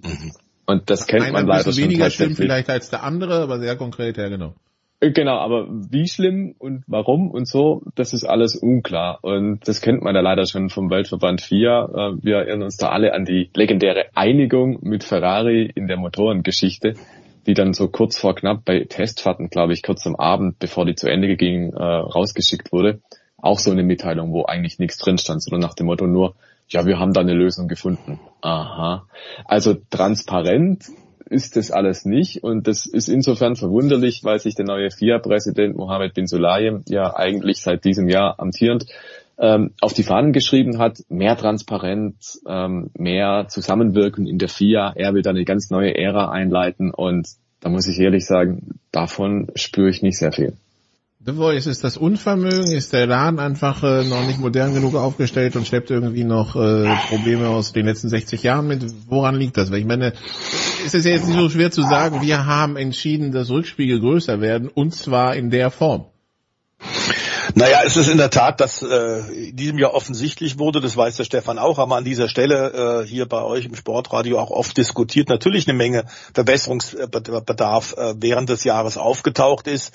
Ähm, unter anderem der tote Winkel ist in der Tat ein Thema, äh, wie man den bestmöglich so weit wie möglich eliminieren kann. Wenn, wenn äh, zwei Fahrzeuge Seite an Seite eine Kurve, Kurve anbremsen, ist klar. Das wissen wir aber auch schon eine ganze Weile, äh, dass eine Verstärkung des Überrollbügels notwendig ist, haben wir gesehen als, als Konsequenz äh, der, des Unfalls von äh, Guyan Su beim Grand Prix in Großbritannien in Silverstone als sich der, der Alfa Romeo sauber von ihm überschlagen hat. Auch da war klar, und da wurde ja schon vor Ort angekündigt, das müssen wir einfach verstärken. Wir müssen da mehr tun, ähm, auch was die Crash-Vorschriften äh, angeht. Ähm, dass wir auch ein Problem mit den Grid-Strafen haben, wenn mehrere Leute äh, Motoren wechseln, vielleicht jetzt äh, in der Tat am kommenden Wochenende in Texas und Austin auch wieder ein Thema. Da waren ja teilweise absurde Zeiten notwendig und mit Rechenschieber musstest du mit Computer arbeiten, um eine Startaufstellung zu ermitteln über zwei, drei Stunden. Ähm, das ist alles ziemlich albern. Äh, Qualifying in Monza ist da in Erinnerung, dieses ganze Chaos, äh, wo neun von 20 Formel 1 Fahrern bestraft wurden. Und ich glaube, das war kurz vor Mitternacht äh, am Samstagabend, als dann die, die tatsächliche Startaufstellung veröffentlicht wurde. Der Weltrat hat da durchaus eine Menge Aufgaben. Das wissen wir auch, auch zum Beispiel die Punkte, was die Superlizenz angeht, den Formel 1 Führerschein. Da haben wir ja nun mit äh, Colton Hurter einen US-Fahrer gehabt, der gut genug ist, aber offiziell zumindest nicht genug vier Punkte hat. Und deswegen ist es nichts geworden mit einem US-Formel 1-Fahrer im Grand Prix-Sport im nächsten Jahr, wo wir drei Rennen in den USA haben. Also aus mehrfacher Sicht äh, ziemlich doof und ziemlich blöd gelaufen. Und auch, dass da am Punktesystem irgendwas nicht richtig stimmt, dass die Superformula in, in Japan nicht richtig eingeschätzt ist, dass die Indicars nicht richtig eingeschätzt werden. Auch das ist ein Thema, was uns seit Jahren beschäftigt. Bin Sulayem, glaube ich, tritt gerne an, hat ein relativ großes Ego, was für für einen FIA-Präsidenten per se, glaube ich, Stefan wird das, äh, wird das bestätigen können, per se nicht schlecht ist, wenn einer tatsächlich eine ausgesprochene besondere Persönlichkeit ist. Aber ich glaube, er hat sich da in einigen Dingen jetzt verheddert. Wir sollten vielleicht auch kurz darauf hinweisen, dass ja auch die Motoren, die endgültigen Motorenreglement für äh, 2026 deutlich später kamen als eigentlich gedacht. Peter Bayer ist da gegangen worden, der als Generalsekretär der FIA immer wieder darauf hingewiesen hat, wir müssen da schnell zu einer Lösung kommen, Herr Ben Sulayem. Und äh, deswegen hat es am Ende mit Red Bull Porsche unter anderem deswegen nicht geklappt. Also ein Porsche, eine Barke wie Porsche in der Formel 1 ähm, in Zukunft wäre sicherlich gut gewesen. Aber da wurde viel, viel äh, ver verschoben und wurde viel, viel später gemacht als notwendig. Ich glaube, die FIA ist natürlich ein Gremium, das nicht ganz einfach zu führen ist. Ich glaube aber, der, der junge Mann, der neue junge Mann, der da am Ruder ist, ähm, hat auch eine besondere, äh, eine besondere, äh, ein besonderes Ego und, und steht sich da manchmal selbst im Weg und ist ein bisschen beratungsresistent. Das ist zumindest mein Eindruck. Wir halten fest, dass sich Porsche weiterhin in Gesprächen mit Formel 1 Teams befindet. So wird man zitiert auf Seiten von ähm, ähm, vom Weltverband. The Voice. Ja, ähm, wir sehen da aber konkret äh, keine Möglichkeit, zumindest nicht so wie Porsche das gerne hätte, dass da eine Verbindung ist. Und auch jetzt ist schon klar, es ist für 2026 zu spät für Porsche. Ja. Audi wird kommen, das ist klar. Das war ja auch früher früh schon in, in, in uh, trockenen Tüchern, wurde ver, offiziell verkündet. Porsche wird nicht kommen und ich sehe momentan auch für 2027, für 8, 2028 keine, keine Chance. Es ist ja auch wichtig, wenn ein neuer Hersteller kommt, äh, dass der von Anfang an bei Einsätzen ein neues Reglement gleich auch mit dabei ist, um die ganzen Erfahrungen zu machen, die alle anderen machen. Und 2026 gibt es ein neues Motorenreglement. Das wäre natürlich der ideale Startpunkt, um da tatsächlich einzusteigen. Und bei Porsche höre ich aber auch aus Stuttgart und Zuffenhausen selbst, dass die auch wieder über die Langstrecke jetzt wieder diskutieren. Dort, wo Porsche ja tatsächlich mit Seriensiegen und Weltmeisterschaftstiteln en masse tatsächlich ihr Image aufpoliert haben, zu Gruppe C-Zeiten, äh, zu Zeiten in den 70er Jahren mit dem 917, mit dem 962 und 956. Also äh, vielleicht ist auch Langstrecke auf Dauer wieder ein Thema. Ich würde momentan nicht die Hand ins Feuer legen, dass tatsächlich Porsche in die Formel 1 kommt in absehbarer Zeit. Gut, also das, äh, das die ganz große Zukunft. Dann beschäftigen wir uns mit dem, was äh, vielleicht näher an uns dran ist oder dem, was war. Inzwischen, äh, Stefan, das, äh, das Säbelrasseln rund um diese um diese überholten Ausgaben hört nicht auf. Jetzt wird McLaren CEO Zach Brown zitiert, dass es sich um Betrug handelt und dass die, F dass die FIA schnell und hart handeln soll. Meinung dazu, Stefan? Ja, das ist wieder das gleiche Problem. Man hat halt vorher rumgeeiert, beziehungsweise nicht konkret festgezurrt, was denn Konsequenzen sein könnten. Also dieses Reglement, dieses finanzielle Reglement ist wunderbar und toll und man hält sich da äh, wunderbare Türen auf, indem man sagt, ja, Strafmaß könnte dies, das und jenes sein, aber man hat halt nie konkret gesagt, wenn du um 5 Euro drüber bist, dann passiert das und jenes, wenn du um 50, um 500, um 5000, um 5 Millionen drüber bist, es ist einfach unklar. Und das ist prinzipiell schlecht, weil du hast halt nie das Gefühl, so, das folgt jetzt dem Schema F, sondern das ist jetzt irgendwie hinter den Kulissen, überlegen sie jetzt gerade, ja, was machen wir denn da, ja, was können wir denn da machen? Und das ist, glaube ich, irgendwo gefährlich, weil halt niemand weiß, woran, dann, woran er dran ist. Kommt es am Ende wieder zu einer Einigung ne? oder ist es dann doch irgendwo eine fundierte Strafe und deswegen laufen die Konkurrenten gerade halt Sturm. Und das zu Recht, weil dieser kleine Verstoß in Anführungszeichen, den Red Bull da gemacht hat, ähm, wie will man den sanktionieren und zwar so, dass es wehtut und es muss wehtun. Da stimme ich Zack Mhm. Brown schon irgendwo zu, wenn er sagt, hey, das ist ein Regelverstoß gewesen, die sind da drüber, ob sie einen Vorteil hatten oder nicht, ist unerheblich, sie haben dieses Reglement gebrochen, darauf steht eine Strafe, Punkt. Und dann frage ich mich, ja, wo muss man denn jetzt noch lang rumüberlegen und wo muss man noch lang analysieren, wenn man dieses Reglement aufgestellt hat und mögliche Strafen genannt hat? Ja, dann muss man jetzt auch eine Strafe aussprechen. Und mir ist völlig unklar, warum man sich diesen Image Fauxpas schon wieder leistet und einfach so eine 0815 Pressemitteilung raussendet, anstatt dass man einfach Fakten schafft. Also man in hätte meinen Augen, konkrete Strafe im Katalog. Ja, es ist jetzt nicht so, Ja, dass ja, man klar. irgendwie gesagt hat, wenn wenn ihr das macht, du du du du du du du, ja, sondern da sind feste Strafen festgelegt. Jein. Also es gibt halt die Möglichkeit zum Beispiel auf Punktabzug. Es gibt auch Möglichkeit auf Wertungsausschluss. Es gibt Möglichkeit, dass man das Budget reduziert und, und, und. Aber es ist nicht konkret festgelegt, eben, wenn du so und so viel drüber bist, Ah, okay, dann ja. passiert dies und das. Mhm. Also die ganz konkrete Maßnahme ist halt nicht genannt. Und das fällt der FIA jetzt halt auf die Füße. Und das ist halt Wieder mal, ja. schlecht. Schlecht gemacht. Ja, das hat so ein bisschen das Geschmäckle, Stefan hat es ja gerade gesagt, das hat natürlich ein bisschen so das Geschmäckle und, und, und die Anrüchigkeit, dass die genauso einen Deal hinter den Kulissen wieder aushandeln, einen halbgaren Deal wie mit Ferrari und, und deren Motorenproblematik. Wir sollten nochmal sagen, eigentlich tatsächlich die, die finanziellen, diese, diese äh, Budgetobergrenze eingeführt worden von allen, das wollten alle, haben alle unterschrieben, um den Sport gesünder und ausgeglichener zu machen, ja. Die großen Teams waren zuerst dagegen, jetzt sind sie aber dafür, weil sie gemerkt haben, in wirtschaftlich schwierigen Zeiten ist es tatsächlich für uns besser, auch die Wertigkeit jedes einzelnen Teams tatsächlich zu steigern. Das macht ja wirklich äh, aktuell Sinn. Aber klar ist, dass der Budgetdeckel natürlich nur funktionieren kann, wenn sich jeder dran hält.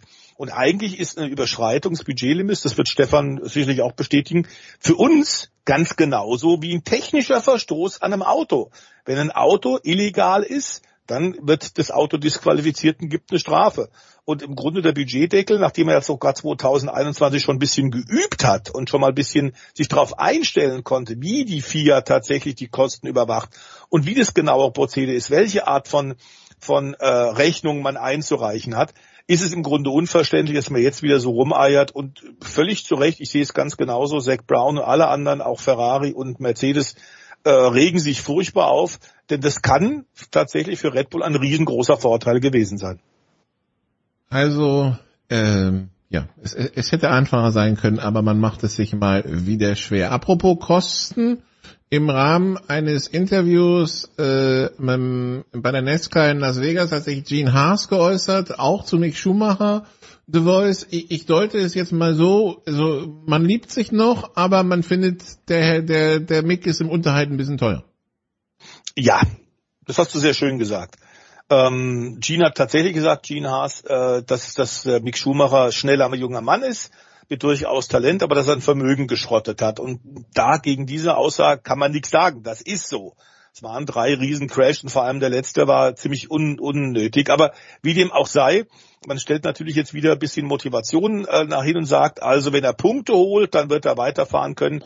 Äh, ob Mick weiter bei uns ist, liegt ganz bei ihm selbst. Dann kann man im Grunde nur ähm, sagen, wenn das ganze Team der Gene Haas ähm, so tatsächlich in die Pflicht nimmt, dann ist es in Ordnung, äh, denn wir wissen, dass auch eine Menge Punkte möglich gewesen wären durch Mick Schumacher und das Team einfach äh, Dinge versaubeutelt hat. Ähm, Fehler am Auto gemacht hat, technische Fehler, strategische Fehler und, und, und. Also wenn man insgesamt sagt, das Team muss besser werden, ist wohl richtig. Wir, erinnern uns noch Anfang der Saison, ähm, haben sie wirklich Punkte geholt. Äh, das war super. Das Auto scheint auch gut zu sein, auch wenn sie nur ein großen, großes Update in diesem Jahr gebracht haben. Aber man hat tatsächlich mit wahnsinnig viel eigenen Fehlern, Teamfehlern, ähm, dem, dem Magnussen und dem, dem Schumacher tatsächlich oft äh, wirklich Knüppel zwischen die Beine geworfen. Da hätte mehr rauskommen können. Und ähm, ich glaube nach wie vor, dass die beiden zusammenfinden werden. Aber in der Tat, die, diese Aussagen, ähm, Mick Schumacher ist ein Demolition äh, Derby Typ und kostet uns Vermögen. Das ist natürlich eine, eine satte Schlagzeile. Ich glaube aber schon, mein Eindruck ist, und Stefan kann mich da gerne korrigieren, mein Eindruck ist, dass die durchaus bei Haas schon wissen, was sie an ihm haben. Und ich glaube, diese Kombination, Kevin Magnus mit seiner Erfahrung, der für nächstes Jahr bereits bestätigt ist, Und Mick Schumacher hätte auch für 2023 für Haas eine Menge Vorteile. Ja, ja ich sehe das ähnlich. Genau. Ähm, die Frage ist ja, gibt es irgendwo eine Alternative, die definitiv besser ist? Und der Schumacher kennt das Team. Das ist ja der Vorteil. Der wird tatsächlich auch immer besser. Er fährt die Punkte nicht ein. Er hat ein bisschen Schrott produziert, ja, aber das haben andere auch. Der Magnussen fährt sich ja auch regelmäßig den Frontflügel ab in der ersten Runde und verhindert damit irgendwelche Punkteergebnisse.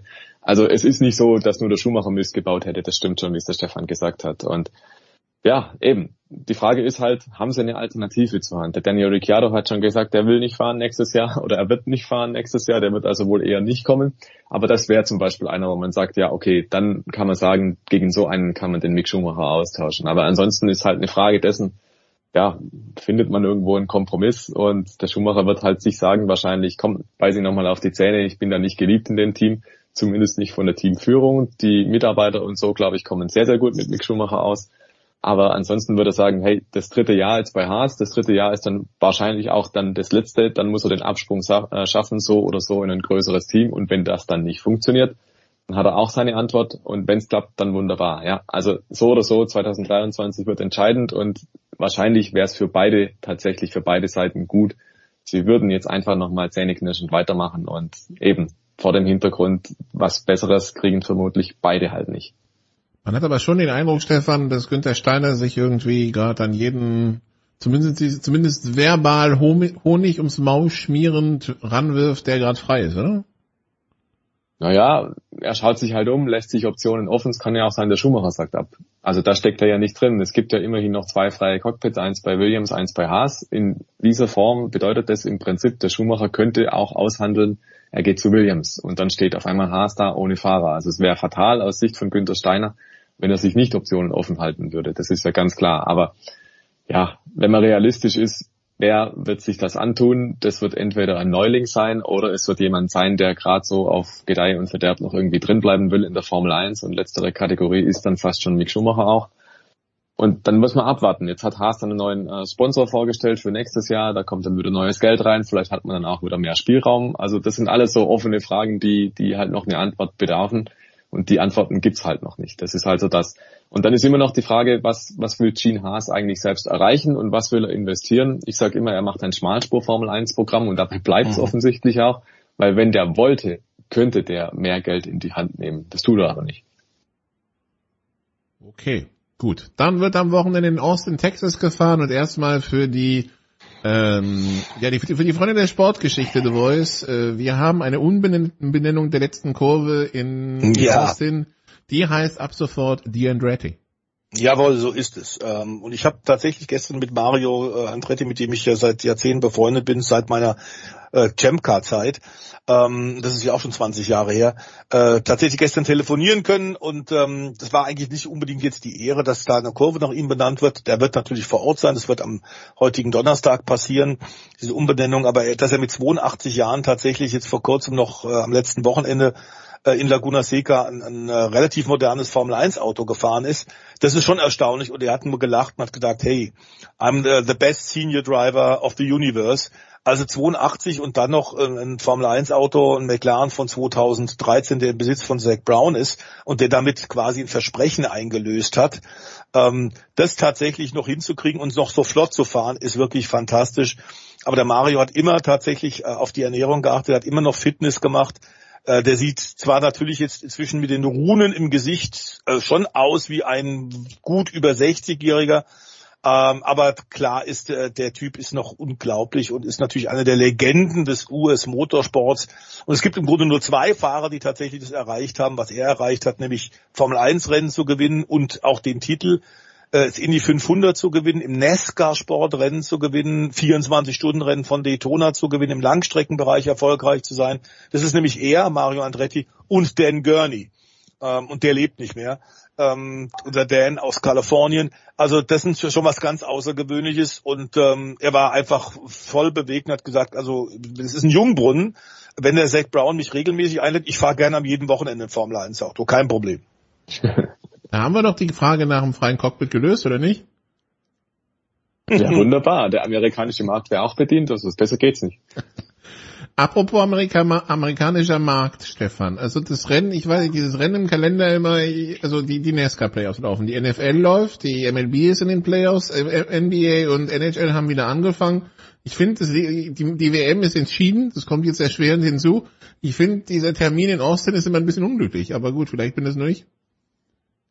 Naja, da darf man immer nicht vergessen, dass teilweise die Rennstrecken ihre Termine selbst wählen, beziehungsweise sagen, das wäre schon eine gute Zeit und ähm, nicht die Formel 1 kommt und sagt, wir fahren auf Gedeih und Verderb jetzt an diesem und jenem Termin. Das hat man schon mal gemacht. Es gab ja auch schon Formel 1 Rennen am Nürburgring, ich glaube im April.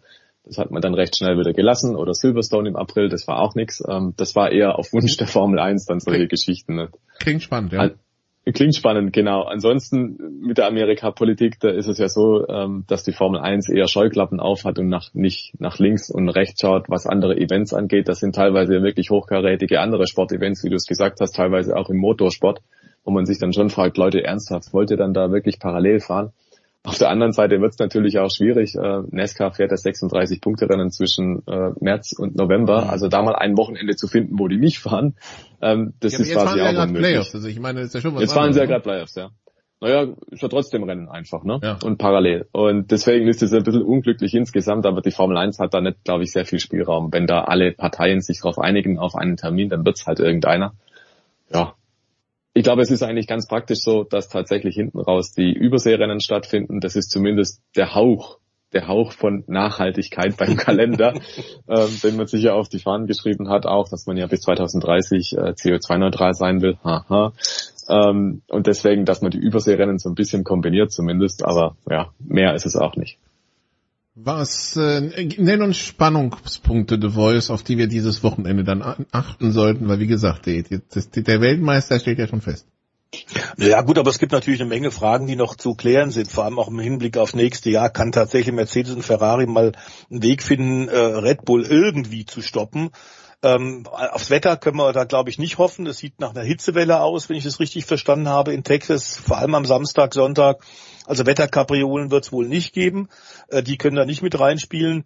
Erinnern wir uns letztes Jahr, Max Verstappen hat da gewonnen. Ähm, das war der, einer der Grundsteine für seinen ersten WM-Titel. Ähm, die Rennstrecke ist wunderbar, Circuit of the Americas, finde ich auch für die Fernsehzuschauer. Die Rennstrecke von Hermann Tilke, dem ja oft vorgeworfen wird, dass die äh, sehr aseptisch sind, äh, ohne Atmosphäre. Das kann man für den Texas-Kurs nun wirklich nicht sagen. Elf links, neun Rechtskurven, bergauf, bergab, vor allem The Wall, diese Wand äh, am Ende der Start- und Zielgerade ist schon sehr, sehr beeindruckend. Äh, klar ist auch, wir werden absolut volles Haus haben. Es ist ausverkauft. Diese Begeisterung, ähm, nicht nur durch Netflix, aber auch durch Netflix und ihre Serie äh, in Amerika ist wirklich äh, grandios. Ähm, und die Frage ist, Max Verstappen, in dem Rhythmus, in dem er ist, äh, von letzten, ich glaube, sieben Rennen hat er nur eins nicht gewonnen. Da ist dann äh, in Singapur äh, Sergio Perez, sein Teamkollege, eingesprungen. Also die Konkurrenz muss endlich mal versuchen, diesen Steamroller, ähm, diese, diese Maschine Red Bull zu stoppen. Ähm, klar ist das Selbstvertrauen ist jetzt da. Max hat den Titel, den zweiten Matchball verwertet und ist erneut Champion. Konstrukteurspokal ist noch offen. Ähm, das letzte Mal, dass Red Bull den gewonnen hat, war 2013, glaube ich. Ähm, klar ist aber auch, dass auch das schon äh, in Texas äh, erledigt werden könnte. Ähm, also ich würde momentan nicht wetten, dass dass äh, Red Bull nicht gewinnt, aber es wird trotzdem ein gutes Rennen sein. Vor allem geht es dann darum, wer wird dahinter sein. Kann Mercedes noch was lernen mit ihrem missratenen Auto in diesem Jahr, der ja eine Revolution war und diese Revolution ist nach hinten losgegangen. Ähm, dieses Auto, das sie offenbar kaum richtig zum zum Fahren kriegen, zumindest zum Funktionieren kriegen. Ähm, also es wird spannend sein. Was wir nicht ganz wissen, Stefan, ist, glaube ich, ist ein Teil der Strecke ist neu asphaltiert und wie das mit den Reifen jetzt sein wird. Wenn wir hohe Temperaturen so um die 30 Grad Marke erwarten können, wir hatten im letzten Jahr, glaube ich, die meisten, wenn ich mich richtig erinnere, waren zwei Stopper. Wie das in diesem Jahr ist mit dem neuen Asphalt, das sind so Fragezeichen, das wissen wir noch nicht, oder? Ja, und da hat man, glaube ich, letztes Jahr war das doch in Austin auch große Diskussionen darüber, dass der Asphalt halt so wellig war und Ja, wurde die ja. Strecke teilweise abgefräst, also sehr rustikal. Und äh, insofern ist es im Prinzip wirklich ein großes Fragezeichen, weil der Untergrund letztes Jahr schon eine Katastrophe war. Und wenn jetzt dieses Jahr neu asphaltiert wurde, dann ja, gibt's wieder neue Faktoren, neue Parameter, aber die werden sich schon darauf einstellen, wird schon schiefgehen. Gut, dann danke ich euch beiden. Äh, für die wieder wie immer äh, interessanten Takes und dann äh, bedanke ich mich auch bei den Zuhörern bis hierher, denn jetzt findet wieder der klassische Moderatorenwechsel statt. Ja, also quasi wie beim Langstreckenrennen, einer steigt aus, der nächste steigt ein. Ähm, Kollege Jens Hulber übernimmt ab hier und äh, ja, nach einer kurzen Pause geht's weiter mit der Big Show 582. Danke an die beiden Stefans, danke liebe Zuhörer, ciao.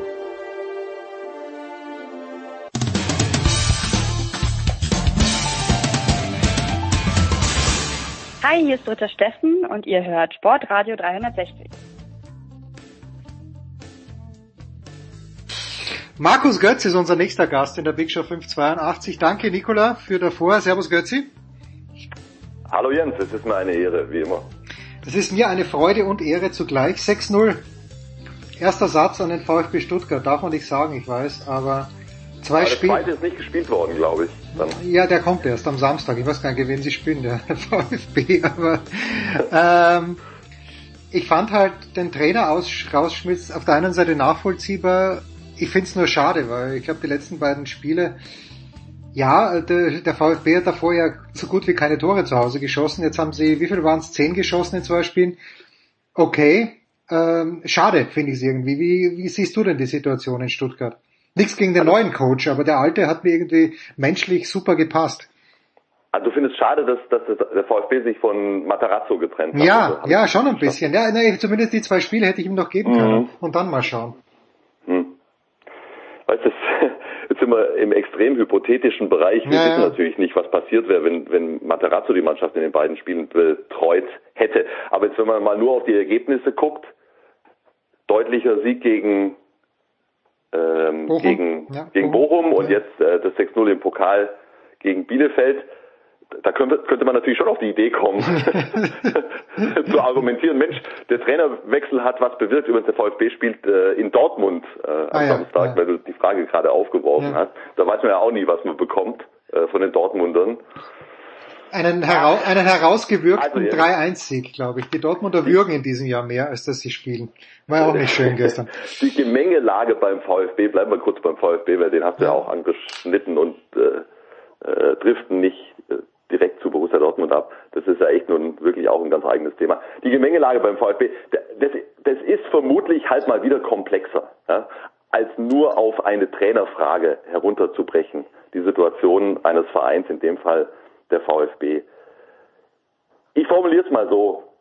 Es war höchste Zeit, dass was passiert in Stuttgart, weil äh, du, du hast ja meine, meine Sichtweise da im Laufe der Saison immer mal wieder mitbekommen und ich habe dieses Gefühl im Grunde schon seit Saisonbeginn angehabt, als ich mir den Kader angeguckt habe und die Transferbewegung.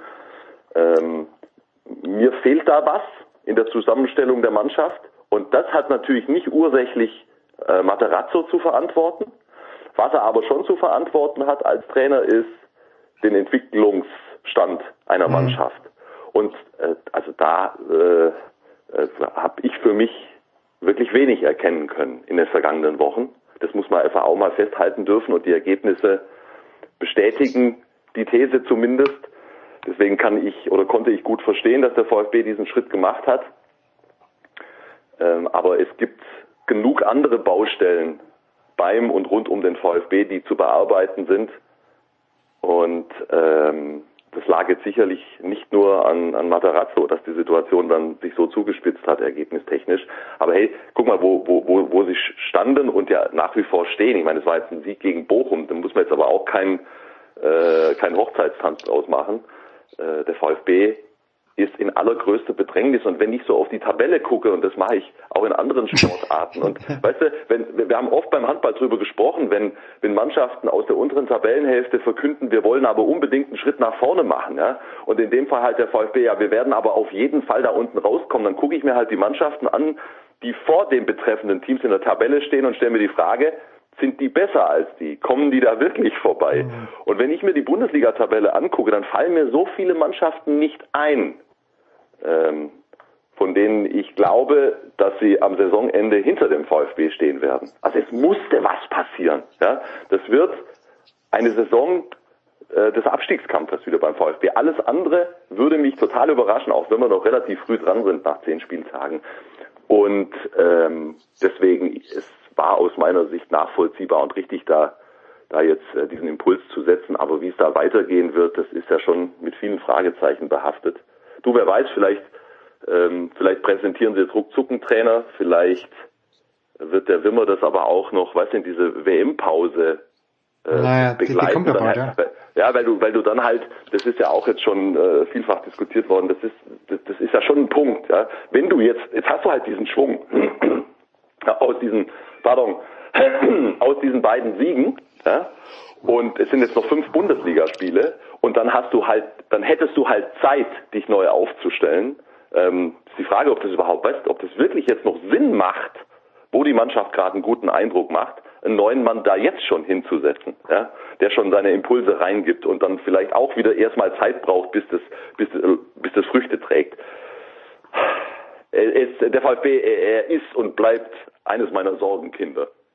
Eines von vielen Sorgenkindern. Ja, ja ich habe ich hab einen Schüler, der, wir haben so ein bisschen gesprochen jetzt mal gestern, eine größere Klasse diesmal wieder, mit äh, und der sagt, er, ist, er traut sich kaum zu sagen, er wäre Schalke-Fan und dann sage ich, naja, aber der Kramer, ich weiß nicht, ob der so viel dafür kann. Und da meinte er als Schalke-Fan, ja, der kann sehr wohl viel dafür. Und dann frage ich, wer soll jetzt Trainer werden? Und er sagt, ja, man würde sich, er würde sich den Tedesco wünschen.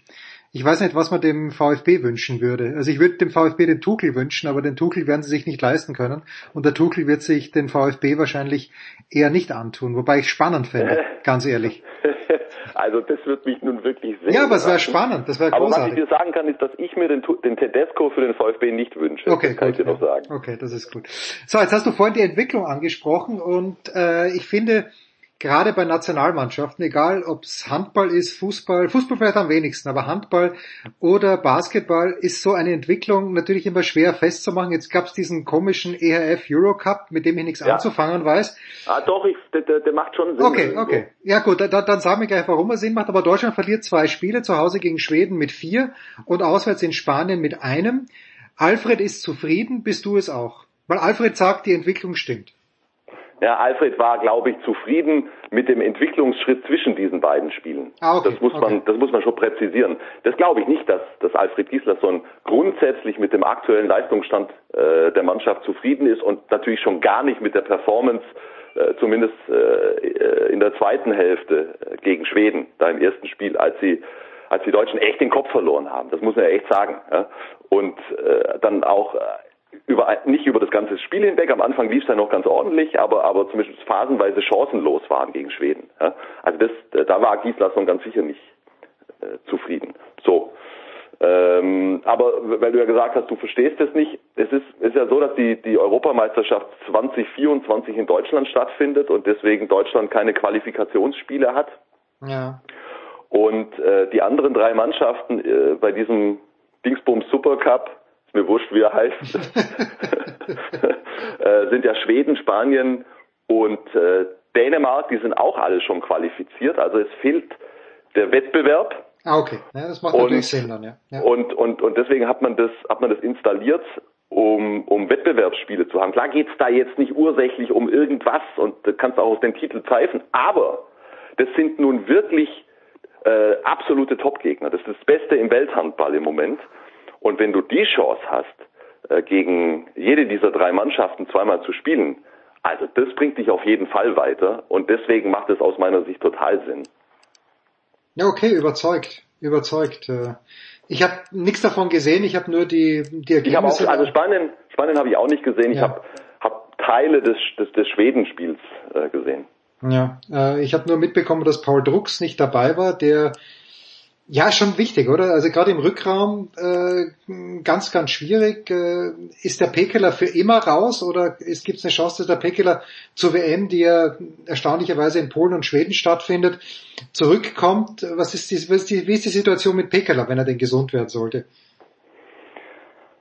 Also mal grundsätzlich, also Paul Drucks war im zweiten Spiel nicht mit dabei, weil äh, Weil er Papa geworden ist, oder was war? Ja, also ich weiß gar nicht, ob er jetzt schon Papa geworden ist, aber es stand auf jeden Fall unmittelbar bevor. Ähm, andere waren auch nicht mit dabei, die eigentlich zur Mannschaft gehören sollten, wie Fabian Wiede, der war angeschlagen, musste er auch absagen. Pekeler ist nicht mit dabei, weil er seit Monaten verletzt ist und weil er ohnehin davor eine Nationalmannschaftspause verkündet hat. Also ganz grundsätzlich, wenn du jetzt mal das Schweden-Spiel nimmst, die Schweden haben ja mittlerweile wirklich wieder eine absolute Top-Mannschaft und es hat verdammt lange gedauert, bis sie da Oh wieder ja. hingekommen sind. Ja, sie waren ja, sie waren ja die Mannschaft der 90er und äh, dann gab's also äh, fast 20, also nicht 20 Jahre, wo gar nichts passiert ist, aber äh, also es hat fast diesen Zeitraum gebraucht, bis sie wieder eine eine eine äh, Mannschaft jetzt zu, zusammen haben mit mit äh, Weltklasse-Format. Ja, die sind tatsächlich auf allen Positionen top besetzt. Und das sind wir halt nicht. Das es ist halt einfach so. Wir haben nicht die absolute Top-Qualität auf einigen Positionen zumindest. Wir haben eine gute Mannschaft, ja, und das zeigt sich ja auch immer wieder, dass wir, dass wir so im Bereich fünf bis sieben äh, jetzt, äh, da, da sind wir mit dabei, ja. Aber äh, Top 4, wenn ich mir die angucke, speziell die Schweden, speziell die Dänen, die Spanier äh, überraschen mich immer mal wieder, weil ich nicht finde, dass sie von der individuellen, äh, individuellen Qualität so viel besser sind, aber ähm, sie machen es einfach gut, die Franzosen sowieso auch, ja, musst du mit dazu rechnen. Äh, Und dann hast du auch immer noch Teams wie, wie Kroatien und Norwegen, mit denen wir uns, glaube ich, schon auf Augenhöhe bewegen. Aber die, die, die, die Erstgenannten, die sind, die sind einfach davor. Und wenn du dir das anguckst, wer da bei, bei Schweden im Rückraum spielt, so Leute wie Gottfriedsson, ähm, wie Felix Klar, wie, wie Karls Bogart, Albin Lagergren, der ja auch wieder in absoluter Topform ist, das ist schon, und bei Dänemark wollen wir gar nicht reden, ja, mit, mit, mit Rasmus Lauge und mit, mit Gitzel und mit, mit Mikkel Hansen, allein die Reihe, da kriegst du ja weiche Knie. Ja, da fehlen uns einfach ein paar Prozentpunkte. Das, das muss man einfach ganz klar sagen. Und deswegen ähm, muss man das auch ein Stück weit akzeptieren, dass es so ist, wie es ist. Und ich denke, dass, dass wir, wenn wir, wenn wir äh, den Schritt unter die ersten vier machen wollen, und deswegen kommen wir jetzt wieder zu Pekala zurück, ja, dass uns das i- im ersten Schritt vor allen Dingen über Zusammenarbeit, Abwehr, Torhüter und dann auch Gegenstoßspiel gelingen muss. Wenn du, das ist ja, es ist ja jetzt äh, keine äh, neue Weisheit, wenn du, wenn du im, im, im Handball aus dem Positionsangriff gewisse Limitierungen hast, Hm. dann musst du gucken, dass du deine PS von anderswo auf die Straße kriegst. Ja? Und das hat ja nun wirklich gegen die Schweden phasenweise überhaupt nicht funktioniert. Das, und das ist besser gewesen gegen die Spanier, was ich gelesen habe. Ich habe das Spiel leider nicht gesehen. Also deswegen muss ich da ein bisschen vorsichtig sein. Aber beim Schwedenspiel habe ich es gesehen. Und ähm, ja klar, also und da fehlt Pekeler als absoluter Weltklasse-Mann im Abwehrzentrum brutal. Und ich weiß, dass Alfred Gislason hofft, dass er sich nochmal anders überlegt. Sicher nicht jetzt, aber Perspektive 2024 Europameisterschaft im, anderen, äh, im eigenen Land habe ich Hoffnung. Und, und dann musst du, musst du, musst du sozusagen das als Basis entwickeln, dass die Abwehr wieder auf absolutes Top-Niveau kommt. Andi Wolf hat ja dann auch gut gespielt in, in, in Spanien. Das macht Hoffnung dann eben auch entsprechend zwei absolute Top-Torhüter mit dabei hast und dann, dann gucken wir mal, wie wir das im Angriff, also aus dem Positionsangriff, wie wir das entwickeln können über, äh, über die nächsten ein, zwei Jahre und umso mehr, gerade auch in diesem Bereich, sind diese Spiele äh, gegen Top-Gegner wichtig, ja, dass du mal siehst, wo stehen wir eigentlich, ja, ähm, wie gut machen wir es und äh, wo sind noch die Unterschiede zu den anderen. Ich, ich fürchte, um, um das vielleicht noch zu einem Fazit zu bringen, dass es dass es einfach diesen Unterschied im Moment gibt. In, was, also das ist, wir, wir sind wir sind richtig gut im, im Rückraum, aber andere sind halt schon nochmal ein Stück besser. Ja? Und ähm, das ist zu akzeptieren und dann muss man gucken, dass man, wie gesagt, andere äh, Möglichkeiten findet und dann hast du halt dieses Ziel EM 2024 im eigenen Land, wo du mit der Unterstützung des Publikums das vielleicht auch ein Stück weit kompensieren kannst. So, das ist die Gemengelage im deutschen äh, Nationalmannschaftshandball. Ähm, mal gucken, wie sich das entwickelt. Die Heim-EM 24, das ließe sich ja auf die Fußballer auch wunderbar übertragen. Was da für Heim-EMs anstehen? Hoffentlich haben die Bas, nein, die Basketballer hatten gerade eine. Das Ja. wird nicht funktionieren, ja. Schade. Götze, weil du Pekela ansprichst, das letzte Mal, als wir gesprochen haben, vor zwei Wochen, hast du mir den Mund wässrig gemacht auf das Spitzenspiel damals am Sonntag, der Füchse gegen den THW. So, ich äh, verfolge das bisschen auf Twitter, denke mir, jetzt schalte ich ein und plötzlich, plötzlich führen die Füchse schon mit sieben Toren und ich denke mir, jetzt muss ich nicht mehr einschalten. War das für dich überraschend in dieser Deutlichkeit? Ich meine, Ja, wir, wissen, wir, wir wissen, dass äh, Sander Sargosen nicht dabei ist, überhaupt kein Thema. Pekala ist auch nicht dabei. Das sind natürlich zwei Spieler, die man im Grunde genommen nicht ersetzen kann. Aber bitte. So, also die Deutlichkeit, also dass, dass Berlin äh, in der aktuellen Situation gerade auch zu Hause eine gute Chance hat gegen den THW Kiel, das war mir klar vorm Spiel. dass es in der Deutlichkeit ausgehen würde, hätte ich natürlich äh, hätte ich nicht erwartet. Ähm, aber äh, da hast du ja schon ein paar gute Punkte angesprochen. Zum einen, wenn die Berliner vollzählig sind, was sie zu dem Zeitpunkt ja noch waren, bis auf Lasse Andersson, aber Gitzel war eben noch mit dabei, Wiede war mit dabei, Drucks war mit dabei, dann sind sie jetzt echt, haben wir ja hier auch schon besprochen an dieser Stelle, auf Augenhöhe mit den, mit den absoluten Top-Teams in der Bundesliga. Das haben sie auf beeindruckende Art und Weise gezeigt. Das war echt eine Demonstration der Stärke, tief beeindruckend. Und beim THW äh, ist das, glaube ich, ein ganz zentraler Punkt, was du gerade gesagt hast. Sie haben es ja eigentlich wirklich richtig gut hingekriegt bislang ohne Sargosen und ohne Pekela, aber in solchen Momenten, wo du dann gegen die absolute Spitze spielst, dann, dann brauchst du solche Leute. Und das ist, glaube ich, an diesem Tag, das war sicher nicht der einzige Grund. Sie können auch ohne die beiden richtig guten Handball spielen und das haben sie nicht, weißt das, was da war, haben sie nicht komplett auf die Platte ge äh, gebracht, die Kieler. Aber, aber dieses Element, diese zwei Elemente, absolute Weltklasse, die fehlen dem THW natürlich in solchen, äh, in solchen Spielen. Und, und das hat sich da dann auch äh, ja, ja, bemerkbar gemacht. Aber guck mal, wie schnell sich alles dreht oder wie, wie schnell sich das alles bewegt im Handball. Und deswegen ist es ja auch so schwierig, vorherzusagen, wer da am Ende vor wem steht. Jetzt hat sich Gitzel an der Hand verletzt. Mhm. Ja? Und der wird vermutlich nicht mehr spielen in diesem Jahr in der Bundesliga. Ja?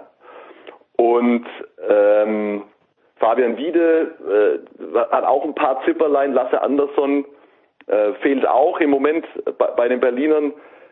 Puh. So, und jetzt gestern Pokal in Flensburg rausgeflogen. Mit zwei verloren. Spiel. Ja, mit zwei verloren. Ja. Ganz genau. Äh, Das, das ist jetzt schon natürlich ein, ein erster echter Nackenschlag, klar, Final Four. Äh, ein großes Ziel von allen Top-Teams. Und da muss man jetzt echt gucken, wie sie damit umgehen können mit diesem Verlust Gitzel, weil der so überragend war, speziell in den Spitzenspielen in Flensburg, weißt du, in der Bundesliga, wo, wo Berlin ja unentschieden gespielt hat und zu Hause gegen Kiel. Äh, Wie geht es jetzt, ja, äh, ohne Gitzel? Und, und aus diesem Hochgefühl, das die Berliner natürlich hatten nach diesem beeindruckenden Heimsieg gegen Kiel, jetzt Länderspielunterbrechung, Verletzte, Gitzel vor allen Dingen, hast du jetzt schon wieder eine ganz andere Gemengelage. So schnell geht es im Handball. Es ist, äh, es ist äh, auch zu Teilen unberechenbar. Ja, aber das Schöne für die Füchse ist ja, dass sie jetzt gegen Flensburg und gegen Kiel schon gespielt haben im Herbst und dass die Rückrunde, dass dann hoffentlich Gitzel wieder dabei ist. Aber das ist schon, das zieht sich schon ein bisschen wie ein roter Faden, oder? Der Gitzel, der war ja davor auch schon länger verletzt, bevor er nach Berlin gekommen ist. Jetzt nicht an der Ja, ja, Hand, das sondern Schon, aber das jetzt mit der Hand, das war natürlich einfach das, das beim Stürzen und ich glaube mit Karlsburger, ich habe die Szene nicht gesehen. Das war jetzt auch äh, bei diesem bei diesem Dingsbums Cup. Mhm. Äh, da haben die Dänen gegen Schweden gespielt und das das war einfach ein Unfall. Es ist dann hat sich da am Daumen dann was getan, Knö knöcherner Ausriss oder, oder äh, weiß nicht ganz genau, wie die wie die wie die wie das medizinische Bulletin am Ende dann äh, aussah. Es war einfach ein, ein Unfall und davor hatte er ja einen Kreuzbandriss und ist sensationell schnell zurückgekommen. Also da siehst du ja schon, dass der dass der enorm fleißig und diszipliniert in der Reha arbeitet, weil er so weil er so ehrgeizig ist.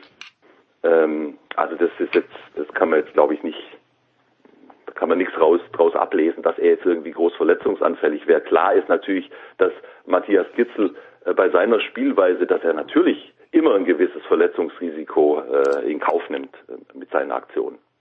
wie Steffen Weinhold. Das ist ein anderer, der sich immer wie ein Ja Wahnsinniger gut, reinhaut. wie, wie, wie, andere auch, Ja. wie, wie, wie, Gisli Christiansson. Äh, Jedes Mal, wenn der da reinrennt, denk, mache ich die Augen zu, äh, einen kurzen Moment, dann muss ich wieder gucken, weil ich soll ja was dazu sagen.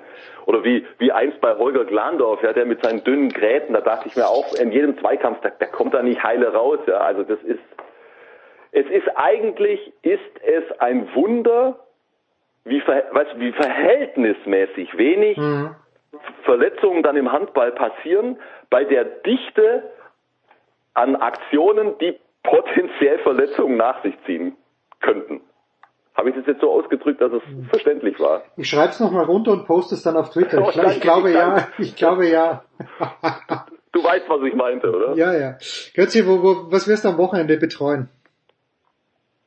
Da muss ich mich jetzt kurz fokussieren. Ich werde am Wochenende, ich werde am Samstag in der Bundesliga-Konferenz sitzen, Fußball mit Leverkusen gegen Wolfsburg. Oh. ja, ja, das Sonnenschein-Duell sozusagen. Ähm, ich glaube, das sind die beiden Mannschaften, das müsste ich aber auch nochmal angucken. Jetzt äh, wer dann noch da unten drin ist äh, im Detail, die aktuell am weitesten von den eigenen Ansprüchen weg sind. Äh, und am Sonntag ist, glaube ich, Handballkonferenz. So ist es. Ja, ja, ist schön. Schön, da werde ich schon in Wien sein, werde dann herz, und herzlich dann, grüßen. wollt- Ja, und dann sagen, Montag, Dienstag, Mittwoch bin ich beim Tennis im Einsatz. Wien.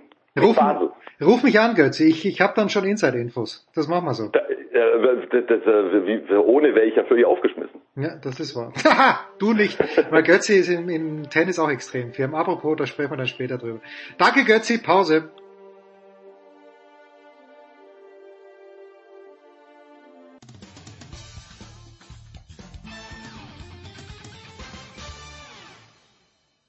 Hallo, hier ist Dirk Nowitzki und ihr hört Sportradio 360.de.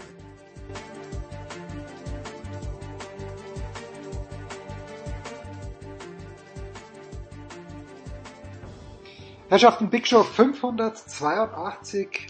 Es geht weiter und ich habe mir selber ein bisschen geschreckt, dass am Wochenende die Skisaison schon losgeht. Und ein Mann, den wir das letzte Mal, ich habe gesehen, vor acht Monaten habe ich das letzte Mal mit Lukas Zara gesprochen von der Standard AT. Servus Lukas. Ja, servus. Freut mich, dass es wieder kühler wird und ich wieder dabei sein darf. Ja, vor acht Monaten haben wir, glaube ich, geredet, da warst du gerade in, da warst du in keiner guten Verfassung, weil diese Drecksquarantäne in Peking, die hat dich extrem mitgenommen. Kann man da jetzt, kann man da jetzt ein bisschen drüber, ich würde nicht sagen schmunzeln, aber äh, ist der, der Kram verflogen über das? Ja, ja, auf jeden Fall. Es war, es waren viele Eindrücke. Es war eine verrückte Welt, in der man da gelebt hat. Äh, nicht nur als Journalist, auch Athletinnen, Betreuer und so weiter. Das ist alles äh, gegessen und äh, ja, ich werde mich auf jeden Fall mein Leben lang dran erinnern. So viel kann ich sagen. Jetzt geht's also am Wochenende los in Sölden. Ich stelle, glaube ich, jedes Jahr die gleiche Frage, aber erstmal stelle ich sie dir. Äh, Ich weiß schon, warum das stattfindet, aber sollte es überhaupt noch stattfinden?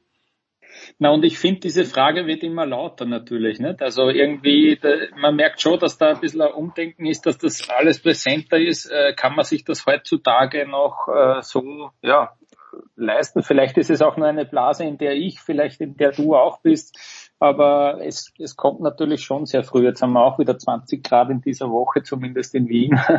Ja. ähm, ja, äh, es ist halt irgendwie der Auftakt für die ganze Szene. Äh, man will sich da präsentieren, man will den Leuten kommunizieren, hey, es geht los. Ähm, kauft euch im besten Fall äh, ein neues Paar Ski und geht viel Skifahren in dem in dem Winter.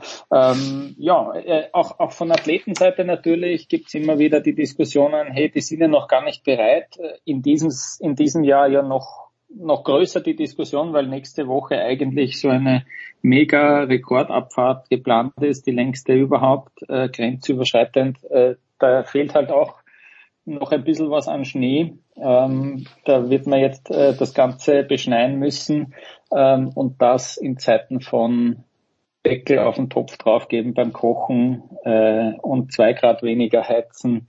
Ähm, ja, wird dann immer immer schwieriger zu argumentieren, finde ich. Ähm, aber die FIS hat da sowieso wenig Probleme damit, finde ich. Ähm, die sagt, sie sind nachhaltig und äh, machen Kalender, die wie immer wenig Sinn ergeben äh, an manchen Stellen. So ist es eben, so ist dieser, dieser Skiweltcup äh, aufgebaut. Und jetzt geht's am Samstag los und jetzt freuen wir uns, dass wir Sport sehen am Samstag, oder? Naja, schon ein bisschen, schon ein bisschen. Und äh, ich folge ja nicht so viel Skifahrern auf Insta, aber natürlich meiner großen Liebe Michaela Schifrin und sie scheint, also sie scheint ready zu sein. Sie hat die Tage heruntergezählt jetzt bis selten und es ist mir ein bisschen zu viel, ähm, ein bisschen zu viel ihr Freund im Bild. Der Kill, der ist, Kill, ist ein lieber Kerl, aber so viel Zeit hätte sie mit ihm auch nicht verbringen müssen, dass es uns wirklich reinreibt.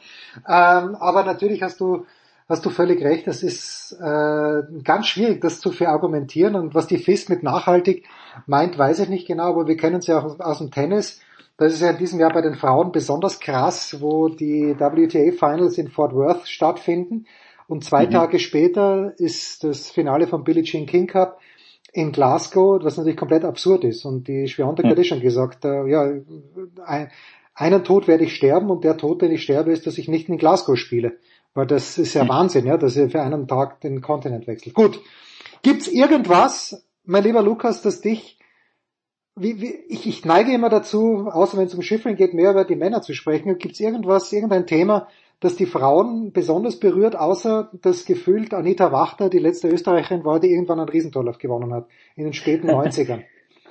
Für Österreich zumindest meinst du jetzt. Ja, naja, es ist, ähm, es ist spannend. Die Katharina Liensberger ist die Nummer eins in, im Technikteam bei den Österreicherinnen, das kann man schon sagen. Und äh, die hat sich jetzt diesen Livio Magoni geholt. Du Mhm. erinnerst dich wahrscheinlich, das ist der ehemalige Trainer von der Petra Vlhova, die, äh, die ja dann sehr unschön auseinandergegangen sind. Das dürfte ein schwieriger Kerl sein, äh, dürfte es aber auch ein paar Leute geben im Skiweltcup, die nicht so einfach sind. Und ähm, man darf dann nicht sagen, dass das der Individualtrainer ist, weil jedes Mal, wenn man das irgendwie aufbringt, sagt der ÖSV, nein, nein, die Katharina Jensberger, die trainiert eh überall mit in den ganzen Gruppentrainings.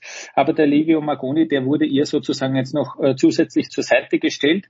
Ähm, ist, ja, ist ja ein Trend. In den letzten Jahren haben wir das gesehen, dass es so Individualteams gibt, äh, immer wieder Individualtrainer. Ähm, eben die Schifrin hat ihr riesen, riesen Team herum, die Petra Vlhova hat das, äh, es gab das auch bei der Lara Gutberami.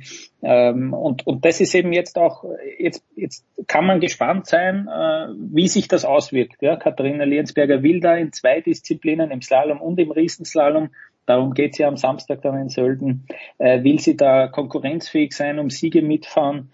Ähm, und dann ist natürlich auch die Idee, und das hat der Magoni äh, eben in der Vergangenheit schon geschafft, dass man die vielleicht für einen Gesamtweltcup aufbaut. Das wird heuer noch nicht der Fall sein in diesem Winter, aber das äh, hört man schon, das ist sozusagen das langfristige Ziel. Äh, jetzt gilt es einmal, diese zwei Disziplinen zu, zu stabilisieren. Und das ist, das ist aus österreichischer Sicht zumindest äh, jetzt, äh, finde ich, das Spannendste, wenn man so auf die neue Saison und auf dieses Wochenende vorausblickt.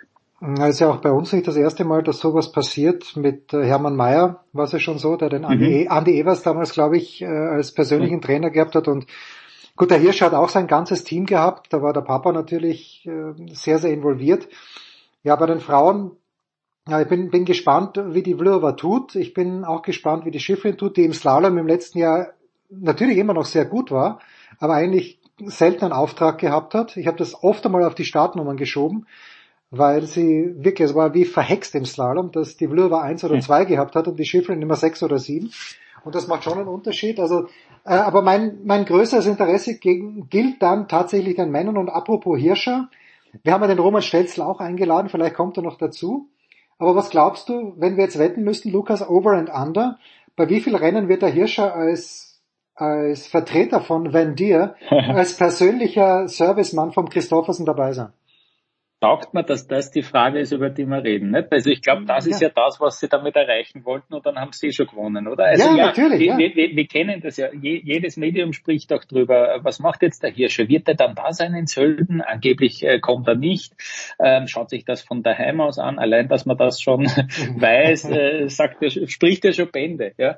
Ähm, also der wird sich schon blicken lassen hin und wieder. Aber ich glaube nicht, dass der, naja, irgendwie die Österreich-Events, die taugen ihm vielleicht nicht, weil da zu viel Rummel ist. Und ich kann mir aber auch nicht vorstellen, dass der nach Übersee mit, äh, nach Nordamerika mitfliegt und sich das dort dann anschaut. Warum sollte? er? Also irgendwie ist schwierig zu sagen, aber der wird schon eine Handvoll äh, Mal, glaube ich, äh, aufkreuzen und äh, dann muss er irgendwie ja auch dieses dieses Unternehmen repräsentieren. Es gehört eben fast die Hälfte von diesem Van Dier Projekt. Ähm, die die buttern da jetzt ordentlich rein, haben haben viel vor und haben sich da ein Team schon zusammengebaut, ein kleines, aber feines und haben wirklich sehr sehr viele Fachleute geholt. Das muss man schon sagen. Also die gehen da schon von vornherein all in, würde ich sagen. Und ich bin sehr gespannt, wie das funktioniert. Beim Henrik Christoffersen, das ist natürlich der größte Name, der hat irgendwie noch die, dieselben Schuhe vom letzten Jahr. Die Bindung ist auch dieselbe. Der, der Untergrund ist halt dieser Ski von Van Dier. Und äh, ich, ich, habe ja, ich, ich habe ja leider wenig Ahnung, ich bin kein Experte, was das betrifft, Ski reparieren, aber da haben sie schon so viele Top-Leute, Mhm. äh, die, die werden sie alle auskennen, lässt der Toni Giger, der, über den alle irgendwie sagen, dass der in den letzten Jahren und Jahrzehnten eigentlich sich so viel Wissen auch aufgebaut hat und eben diese Innovationsschiene beim ÖSV geleitet hat. Also der hat wirklich drauf geschaut, dass man sich da professioneller aufstellt, noch im, im Alpinbereich vor allem. Äh, also ich glaube, grundsätzlich wäre alles vorhanden und wäre alles da. Ähm, ich, ich würde mir, glaube ich, wünschen, so wie jeder andere, dass man, dass man da einmal Einblicke kriegt, nicht? Oh ja, dann wirklich, war- wirklich der Hirscher mal dem Christoffersen dann Tipps gibt oder die zwei sich austauschen über einen perfekten Ski. Das wäre ja, das wäre ja großartig und ich bin mir sicher, dass sie das auch in irgendeiner Art und Weise inszenieren werden in dieser Saison einmal, weil darum überall, wo Red Bull dabei ist, ist ja auch die Inszenierung äh, groß und, und professionell gemacht. Aber ich bin sehr gespannt, ja. Ja, absolutely yes. Und äh, das hatte immer die große Meisterschaft, hat mir Max Girardelli auch einmal gesagt, vom Ferdinand Hirscher war ja, dass er von 100 Paar Skiern genau die fünf rausgefunden hat, die am besten für den Marcel gepasst haben. Und jetzt ist halt die Frage, ja, kann man so ein Talent weitergeben? Du, du sprichst den Toni Giga an, der Vater kann ich mir vorstellen, die, der ist ja so eng mit seinem Buben, der wird da vielleicht auch eine Rolle spielen. Die machen sich wahrscheinlich eine richtige Hetz draus, dass sie, die Skier sind ja, wie wir früher im Tennis gesagt haben, eigentlich ein Paint-Job, weil das sind ja Skier, die gibt's ja, das ist augmented, wenn ich es Mhm. richtig, richtig auf dem Zettel habe. Ich weiß nicht, ob, ich weiß nicht, haben Sie die ganze Marke aufgekauft? Gibt's die nicht mehr augmented oder gibt es Genau, das ist jetzt sozusagen einverleibt worden. Ja, Ah, und okay. die haben ja dermal früher diese ersten paar Ski, die sie da auch gemacht haben, das ist ja alles schon äh, sozusagen am, Standort von Augment äh, passiert. Ah, okay. ja. Augment. Und das hat's halt dann äh, am Anfang parallel gegeben und dann haben sie gesagt, na, weißt was, jetzt äh, nehmen wir das, nehmen wir das halt äh, ganz, übernehmen wir das ganz. Und der, der Vorteil ist ja jetzt, dass du schon in diesem Austria Skipool drin bist. Du musst ja ein offizieller Mhm. Ausstatter vom ÖSV sein und das geht nicht so leicht. Du kannst dich da nicht einfach reinkaufen, sondern du musst zwei Jahre mal äh, NachwuchsläuferInnen äh, ausstatten und dann kommst du rein in diesen Pool, wo du dann äh, Weltcup-Athleten ausrüsten darfst. Naja, aber weil die jetzt Augment sozusagen auch äh, übernommen haben, äh, da sind zwei Speedfahrer, unter anderem der Max Franz ist da dabei, äh, der jetzt eben zu dieser Marke gewechselt ist, zu Augment und dann hast aber über den Schirm, der Schirm drüber, der ist von dir. Äh, man kann also sagen, äh, im weitesten Sinn, äh, das ist ein Van Dier Ski auch, äh, den der jetzt fährt und der im Weltcup, im Skiweltcup bei den Abfahrten auch, auch gefahren wird. Ja. Warum bin ich nicht überrascht, dass es Max Franz ist, der beste Kumpel von Genau, Hirscher- ja, von- na sicher, da von sind, die, sind die Wege kurz. Ja. aber, aber, genau. Ähm, so, jetzt ist natürlich der regierende Weltcupsieger ein Mann, ich bin ja da immer erstaunt, wie schnell dann manche TV-Kommentatoren sagen, ja, der wird auch mal 40, 50 Rennen gewinnen. Aber ist ein Schweizer Marco Odermatt und ich glaube mir einbildet zu können, dass du gesagt hast im letzten Jahr mal, du warst begeistert von dem. Ich finde den Odermatt unfassbar langweiliger Skifahrer. Warum sollte ich, warum liege ich da falsch? Mhm. Als Skifahrer? Als naja, Skifahrer, ich finde, äh, ich finde, äh, der hat irgendwie, wenn ich an seine Speedrennen denke, der hat irgendwie was, äh, da, man sieht, dass der nicht alles ganz perfekt kann, ja, bei, bei, bei, bei Speedrennen und trotzdem irgendwie erkennt man da, also ich, ich glaube, das zu erkennen, dass der sich eben einfach das dann zutraut und dass der das doch da steht, sagt man bei uns, ja, und dass der äh, das eben irgendwie schafft, äh, diese Linie dann doch zu halten und und äh, ja und so, das macht ihn verdammt schnell. Also ich, ich finde, äh, ich finde auch ähm, und dann eben weg vom Skifahrerischen, ähm, dass der schon gute Sachen sagt. Da gibt schon langweiligere im, im Skiweltcup, finde ich, als den Marco Odermatt. Ähm, ich weiß jetzt auch nicht, warum, ja, warum du das so siehst. Ja, er, reißt, er, er, reißt, er reißt mich vom Stil an. Ich, also so von den Aussagen her, Mhm. da, da breche ich Mhm, über mhm. keinen den Stab, weil du weißt, ich Mhm, bin mhm. gesche geschädigt durch Tennisaussagen von, von, Ja, von, von, ja, ja, von fast allen, mit Ausnahme von Medvedev und, und ganz anderen wenigen. Mhm. Aber ich finde halt so vom Skifahrerischen her, äh, hat er, ich sag's mal so, er hat jetzt nichts Eigenes, nichts Charakteristisches. Es kann nicht, es kann nicht jeder so fahren wie der Hirscher, weil der Hirscher halt besonders klein war. Okay, aber auch, Mhm, mhm. auch beim Christoffersen manchmal Harakiri im Riesentorlauf, da bilde ich mir auch ein, dass ich ab und zu erkennen könnte, das ist er, die jungen Norweger, der Braten vor allen Dingen. Da, da finde ich auch, der fährt halt relativ breit, meine ich zu sehen. Und das, Mhm. mir, fehlt so ein bisschen das Charakteristische am Stil vom, oder der Feller, über den Feller müssen wir nicht reden, aber mir fehlt so ein bisschen das Charakteristische am, an Ja. Odermatt. Du meinst also, wenn man nur die Silhouette sehen würde, würde man, Ja, würdest du ne? dir sozusagen schwer tun, Ja. den zu erkennen auch, ja. Mhm. Ja, na gut, das, das mag schon stimmen. Es gibt, ja, so ein Bode Miller ist er auch nicht, nicht? Ja. Also, ja, da, da gibt's halt vielleicht dann auch nicht so viele, die, äh, vielleicht ist es auch deswegen, weil der einfach, ähm, ja, dann doch, äh, bilderbuchmäßig fahrt fast schon, ja, Ja, diesen ja. Riesenslalomschwung. Vielleicht ist es auch wirklich das, weil das einfach einwandfrei ist und man sieht dann doch, äh, das ist eben auch als Zusche- Zuseher, finde ich, manchmal schwer, schwer greifbar, was, was macht's da wirklich aus? Äh, äh, da finde ich, tut sich der Skisport auch ein bisschen schwer, ähm, ähm, das, den, den eigenen Sport zu erklären, weißt du, was ich meine? Also da, ähm, hin und wieder eben, das haben wir so oft, dass auch Experten sagen, boah, der ist super unterwegs und dann ist eine Zwischenzeit von, äh, ja, der, der ordentliche Rückstand da, ja. Also ähm, ich finde, ich finde, da, da gibt's auch im Skisport einfach noch ein paar Schwächen, äh, dass man das irgendwie äh, besser erklären kann, vielleicht auch, weil ich die falschen Kanäle schaue. äh, ja, aber ähm, so ist es. Also ich würde das so erklären, das wäre mein Erklärungsversuch jetzt, dass der Odermatt einfach äh, von der Technik her so sauber fährt, dass er das, dass er da gar nicht so auffällig ist. Und äh, zumindest was jetzt den Riesenslalomschwung äh, betrifft. Ich finde, im Speed äh, könnte man ihn schon erkennen, weil er da hin und wieder mit der Balance äh, nicht so ganz, äh, die passt nicht so Mhm. ganz und trotzdem und trotzdem macht sie schnell, weil er irgendwie Jetzt ist zum ersten Mal soweit die Phrase, die werden wir tausendmal hören im Winter, weil er den Ski laufen lässt. Ja. Ja, der heute die Spur. Hätte irgendjemand anderer gesagt, aber da fällt Ja. mir jetzt gerade mal nicht ein, wer das ist. Ich werde genau aufpassen bei den Ja. Speedrennen, äh, wo sich ein bisschen der Kreis schließt. Ich hoffe, dass Schiffel in diesem Jahr viel Speedrennen fährt. Ich glaube nicht, dass sie viel gewinnen Ja. wird, aber mir macht das einfach Spaß, weil sie so unfassbar auf dem Ski steht, im Super-G auch. Das, wenn sie sich traut, das ist bei ihr halt, ich finde Schiffel ist genau das Gegenteil zu Won.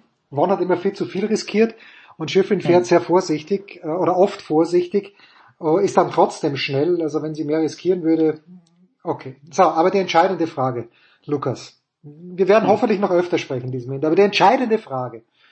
Auf welchen Rennanzug darf sich der Skifreund in der kommenden alpinen Saison am meisten freuen? Und was ist die ganz große Katastrophe? Kroatien ist wahrscheinlich, Kroatien ist immer die Katastrophe.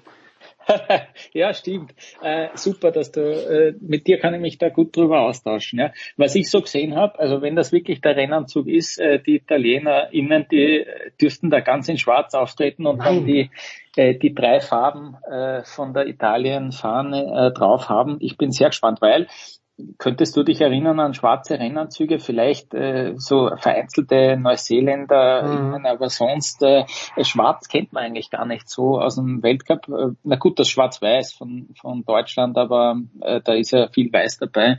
Also ähm, ich, ich, ich halte, ich habe immer hohe Erwartungen äh, äh, bei Italien. Und äh, sonst bin ich wirklich sehr gespannt, ob sich da irgendwas geändert hat und finde es schade, dass darüber viel zu wenig gesprochen wird, ja. Äh, weil das, äh, wenn du gut ausschaust, das macht dich doch auch ein bisschen schneller, oder finde ich. Also Ja, du, als, du, als, du, als, du als äh, Rennradfahrer oder als Radfahrer auch, du merkst es ja auch und freust dich auch, wenn äh, weiß nicht, ein paar schöne Socken anhast, äh, geht's gleich um zwei, drei Watt äh, schneller oder, oder besser, finde ich. Also das macht schon viel aus. Es ist ein großes Rätsel, weil du das ansprichst, warum manche Radfahrer die Socken wirklich, also bis Mitte Unterschenkel hochgezogen haben. Ich fahre immer kurzsockig beim Radlfahren. Aber oben möchte ich schon einigermaßen professionell ausschauen, dass über das Tempo hinwegtäuscht. Du bist ja so jung. Dünnes Zu, Eis, ja. ja, du, du, du, du, du bist ja so jung, dass du dich an die an die Emmentaler, also an die Käse-Rennanzüge, kannst du dich vielleicht gar nicht mehr erinnern, die Schweizer waren ja, so doch, goldkäsig doch, ja, okay, ja, ja, ja, mhm, okay. mhm, ja, ja, klar, mit denen bin ich auch, äh, das waren die ersten Skirennen, ja, ja, klar, äh, Ja, Ehrlich, was, was man da für ein, äh, für ein, für ein Vorurteil verwendet hat äh, und irgendwie mit Selbsthumor an die Sache rangegangen ist, finde ich gut, ja. Ja, und letztes Jahr, letzt, was letztes Jahr, wo die Schiffrin leider mit dem Dunkelgrün komplett in den Topf gegriffen hat, Mhm. und, und zwar in den falschen, also manchmal, manchmal Mhm. trifft sogar die Besten. ja. Ich glaube, der ORF beginnt wahrscheinlich schon äh, am heutigen Donnerstag mit einer 24-stündigen Dauerschleife in Sölden, aber ich glaube, Start ist jeweils 10 und 13 Uhr sind, glaube ich, die Starts am Wochenende, oder? Oder 9.45, Mhm, genau, 12.45? Be- Bestes und ich weiß gar nicht, nein, äh, Zeitverschiebung ist noch nicht äh, am Wochenende, gell? Nein, das ist eine Woche Eine später, Woche später. also 10 und 13 Uhr, äh, genau. Und dann äh, bitte von Start Nummer 1 an dabei sein unbedingt, ja. Ähm, und dann haben wir vielleicht eh schon wieder genug am Sonntagabend vom Skifahren, weil es so traurige Bilder sind in dieser Geröll, Ja. Geröllhalde da äh, dann oben. Äh, mal schauen, ja. Aber es kann losgehen. Und darf ich aber frevelhaft am Ende noch sagen, dass ich kein Fan von diesem Riesenslalom bin, weil ich ihn, auch, auch wenn alle sagen, für die Frauen ist es der schwerste des Jahres und bei den Männern ist er bei den schwersten dabei, ich mag ihn nicht. Optisch, als Fernsehzuschauer. Weil er Ich weiß, ja, ich weiß, was du meinst. Ja, ja, sicher. Ähm, es ist jetzt äh, keiner, der, der ewig in Erinnerung bleibt. Es ist kein alter Partier. Ich Genau, find- alter Partier ist großartig, genau. Ja, Alter Partier ist Es großartig. ist kein alter Partier. Äh, es ist auch kein Adelboden. Das fällt mir, die zwei fallen mir zuerst ein, wenn ich an Mhm. Riesenslaloms denke. Ähm, generell finde ich persönlich ist Riesenslalom bei mir auf Platz vier, was die Disziplinen, mein Disziplinen-Ranking betrifft, äh, vom Interesse her am, am letzten Platz. Aber ja, äh, dann geht's halt, geht's halt noch nicht so spektakulär los. Wir brauchen solche Rennen, Jens, damit wir dann die wirklichen Highlights, glaube ich, äh, wirklich feiern und genießen können. Ah, da machen wir dann eine Flasche Flokade auf oder Almdöder. Vielleicht sogar im persönlichen Gespräch. Danke Lukas, kurze Pause. Big Show 582.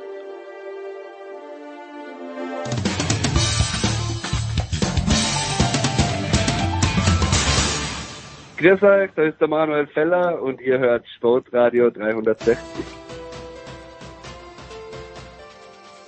So, Big Show 582, es ist spät in Boston. Heiko ist trotzdem noch wach. Äh, Guten, guten Abend, Heiko. Äh, 12.03 Uhr, moin. Moin, Gut, ja. und Wir sagen ja immer moin. Ja, das, das Schöne ist, Heiko, und das hat das hat mich ein kleines bisschen gewundert, Mittwochabend schon, also Dienstagabend bei euch, diese Begeisterung, die ihr immer noch habt, Jürgen und du. Äh, Schmiedi hat heute vielleicht etwas später Zeit, Zeit äh, vielleicht auch nicht, aber wundert dich doch nicht auch selbst bei dir, dass du dich immer noch für so viele Dinge begeistern kannst. Es war MLB, es war NBA, erster Tag, es ist NHL, es ist MLS, wie du selbst geschrieben hast. Also ich war da schon ein bisschen geflort fast, möchte ich sagen, dass du immer noch so eine Begeisterung hast. Naja gut, äh, bloß weil ich das so schreibe, heißt das nicht, dass ich begeistert bin. Aber Okay, es, ist, es gibt natürlich, nee, es ging glaube ich darum, es gibt reichlich Sport derzeit und es ist wirklich ein goldener Oktober und es ist die Phase hier im nordamerikanischen Sportkalender, wo halt, äh, ja, wenn man die MLS dazu äh, da mitzählt und warum nicht, weil da sind auch gerade die Playoffs. Es spielen gerade jetzt fünf Ligen äh, und äh, weil die NBA hat ja jetzt auch angefangen am Dienstag mit zwei tollen Spielen, Boston gegen Philadelphia und dann äh, Warriors gegen Lakers. Und jetzt hier läuft gerade die Schlussphase, das vierte Viertel von Dallas gegen Phoenix. Ähm, das kann man sich auch mal angucken, während wir hier nebenbei quatschen. Heute waren ja, ich glaub, weiß nicht, zwölf Spiele oder so. Also heute wird's richtig, Mhm. richtig voll. Ähm, dann äh, Baseball muss ich sagen, habe ich ein bisschen vernachlässigt. War vorhin überrascht. Ich habe gestern das Ende gesehen von ähm, Philly gegen Padres äh, und dann äh, habe ich vorhin die Yankees gesehen gegen Houston, aber nur zwischen durchgeschaltet und dann sah ich, dass es ja heute Nachmittag schon oder äh, vor dem Spiel schon das zweite Spiel der NLCS gegeben hatte, dass die Padres gewonnen haben mit 8 zu 5. Ähm, also ja, Baseball muss man auch ein bisschen suchen. Also klar, ESPN zeigt äh, hier halt NBA, äh, wo ich meine NHL-Spiele finde, weiß ich. MLS muss ich auch immer gucken und Baseball ist äh, für mich derzeit noch nicht so auf dem Radar, weil obwohl ja, sag ich mal, jetzt vier, vier Spiele sind oder vier Mannschaften sind ja noch und da wird's allmählich spannend. Aber ähm, Boston ist ja achtkantig rausgeflogen. Dann Ah. habe ich letzte Woche sehr wohl mitgekriegt, dass äh, halt äh, die Padres die Sensation gegen die Dodgers geschafft haben. Nehmen wir an, deshalb kneift Jürgen heute auch. Oh ja. Ähm, Und äh, dann war gestern ganz witzig, also ge- gestern am, am Dienstag habe ich Ryan zum Fußballtraining gebracht und äh, der Typ da, äh, wo die Klos sind und daneben die Snackbar, äh, der hatte das äh, sein Handy an und äh, war ganz klar, es ging um Baseball und das war halt Spiel 5 Yankees gegen Cleveland. Das war nachmittags um, ich glaube um fünf hatte das begonnen oder halb fünf. Dann habe ich ihn kurz gefragt, wie es steht. Dann sagte er, ja, wusste man, klar, Bostonien, ne? Ja, 3 Ja. Yankees, erstes Inning. Äh, und ja, die haben wir letztlich dann 5-1 gewonnen. Ja, eigentlich ist es ja schade, muss man da sagen. Wir haben ja letzte Woche oder vor zwei Wochen kurz angerissen. Dodgers gegen Yankees wäre natürlich schon was, ne? Die beiden dominierenden Städte, die Medienmärkte, zwei historische Clubs. Ähm, und ja, muss man mal sehen. Jetzt die Yankees haben heute das erste Spiel verloren, 4 zu 2.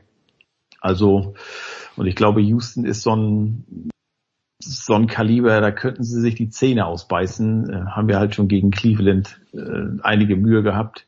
Und äh, warum die Dodgers verloren haben gegen die Padres ohne Fernando Tatis, der ja gesperrt ist. Ich habe es wirklich nur marginal mitbekommen. Kann Jürgen uns vielleicht nächstes Mal erklären, aber das war wirklich die Sensation schlechthin, fand ich.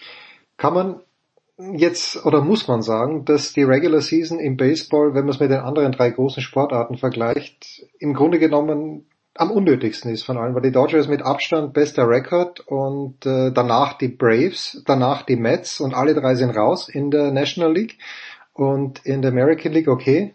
Die Astros waren die beste Mannschaft, aber irgendwie es ist, sind diese 162 Spiele toll für die Owner, dass sie die Stadien voll bekommen, mehr oder weniger. Toll Wenn fürs sie Fernsehen. voll bekommen. Ja, ja, aber toll fürs Fernsehen. Aber im Grunde genommen, äh, weil ich, ich habe so den Eindruck, in der, in der NHL zum Beispiel hat die, die Regular Season mehr Aussagekraft, oder irre ich mich da?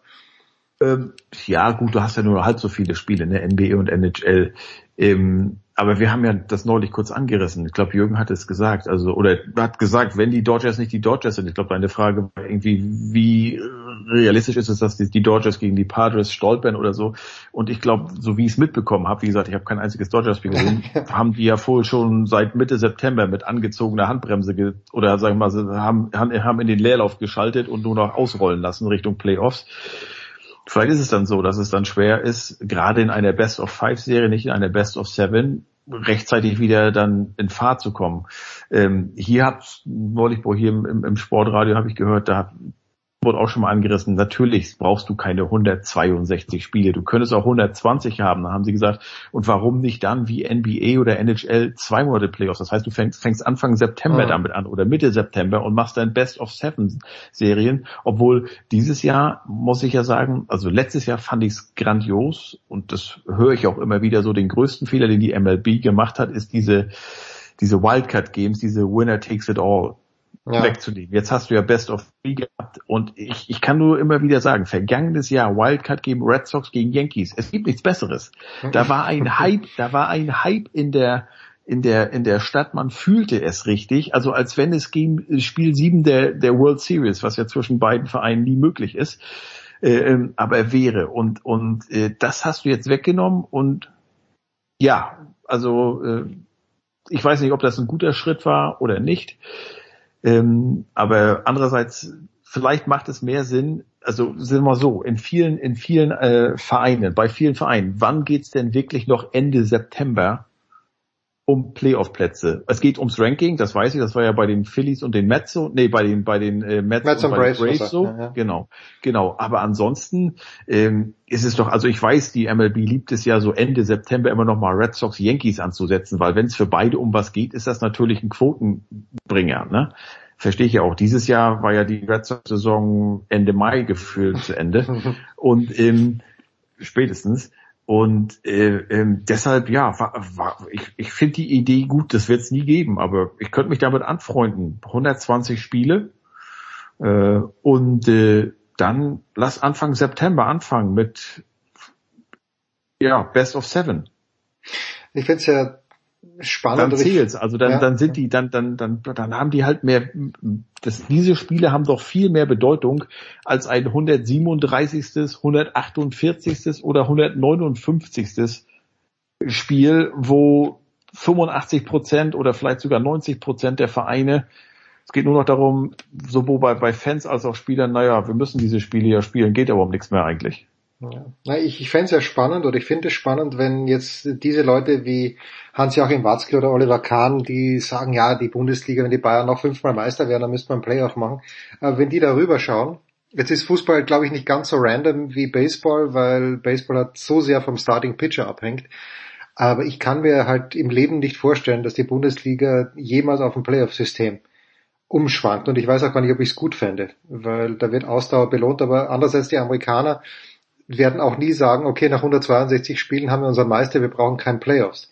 Das, das passt einfach nicht miteinander. Nein, und das ist ja auch das Interessante, als wir noch in, in Boston gewohnt haben, da in unserem Apartment-Building, da habe ich mich mit dem Concierge unten gerne unterhalten, mit meinem Lieblingsconcierge. Concierge. und, und, und für den war, da habe ich immer gesagt, Leute, warum braucht ihr nach 162 Spielen noch, ähm, noch die Playoffs, um zu ermitteln, wer das beste Team ist? Der verstand die Frage nicht. Aber gut, er ist Amerikaner, er ist so aufgewachsen. Er sagt, wieso? Du, also das gehört doch wohl dazu, dass du die Regular Season hast, die Punkterunde und dann kommen die Playoffs. Was denn sonst? Es gehört ja genauso für ihn dazu, dass niemand absteigt.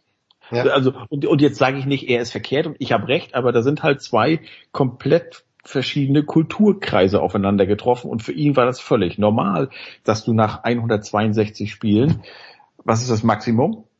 was möglich wäre, weiß ich gar nicht. Ist ja jetzt die Saison neu, noch, sagen wir mal, 20 Playoff-Spiele da, äh, hast. Äh, ähm, ja, maximal wär's möglich. Sieben, sieben, fünf, Fünf drei, und fünf, drei. fünf und drei, 22 wären möglich. Ja. Genau. Also dass du dann doch, wie gesagt, roundabout 20 Extraspiele hast, äh, in denen du die Regular Season quasi komplett negierst. Hm. Ja, aber gut, das ist, das haben wir in der NBA ja auch, wo, wo ja wirklich, wo ja elendslange Runden sind. Da hast du nochmal fast 30 Spiele.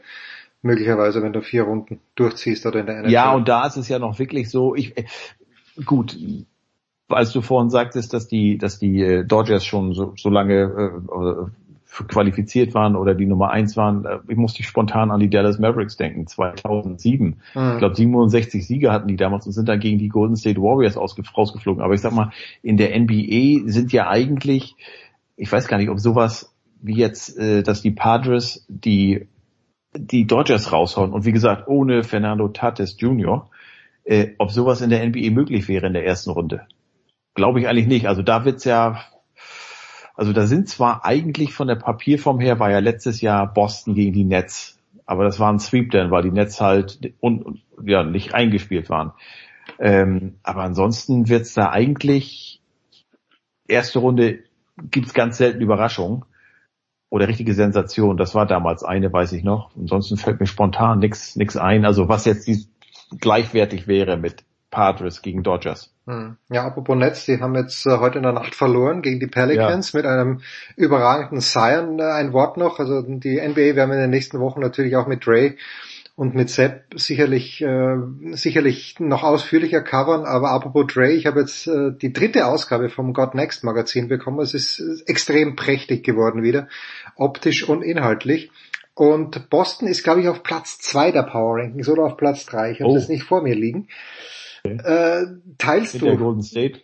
Ja, hinter genau. Golden State ist eins. Und ich, äh, Weil ich höre sonst immer oder lese oft, dass Milwaukee hier im Osten äh, stärker eingeschätzt wird, was ich auch verstehen kann, weil letztes Jahr hatte Boston ja Spiel 7 ge- oder die Serie gewonnen, die Halbfinalserie hier im Osten, also äh, Conference Halbfinalserie äh, in sieben Spielen und da hat ja Chris Middleton gefehlt bei, bei, bei Milwaukee. Ähm, und äh, ja, also ich könnte mir vorstellen, dass es zwischen den beiden entschieden wird, wer dann im Finale auf äh, Golden State wieder trifft. Äh, Brooklyn Nets sicherlich, weiß man nicht, ne? Die große Unbekannte, wenn die sich mal zusammenreißen, haben die ja eigentlich genug Potenzial.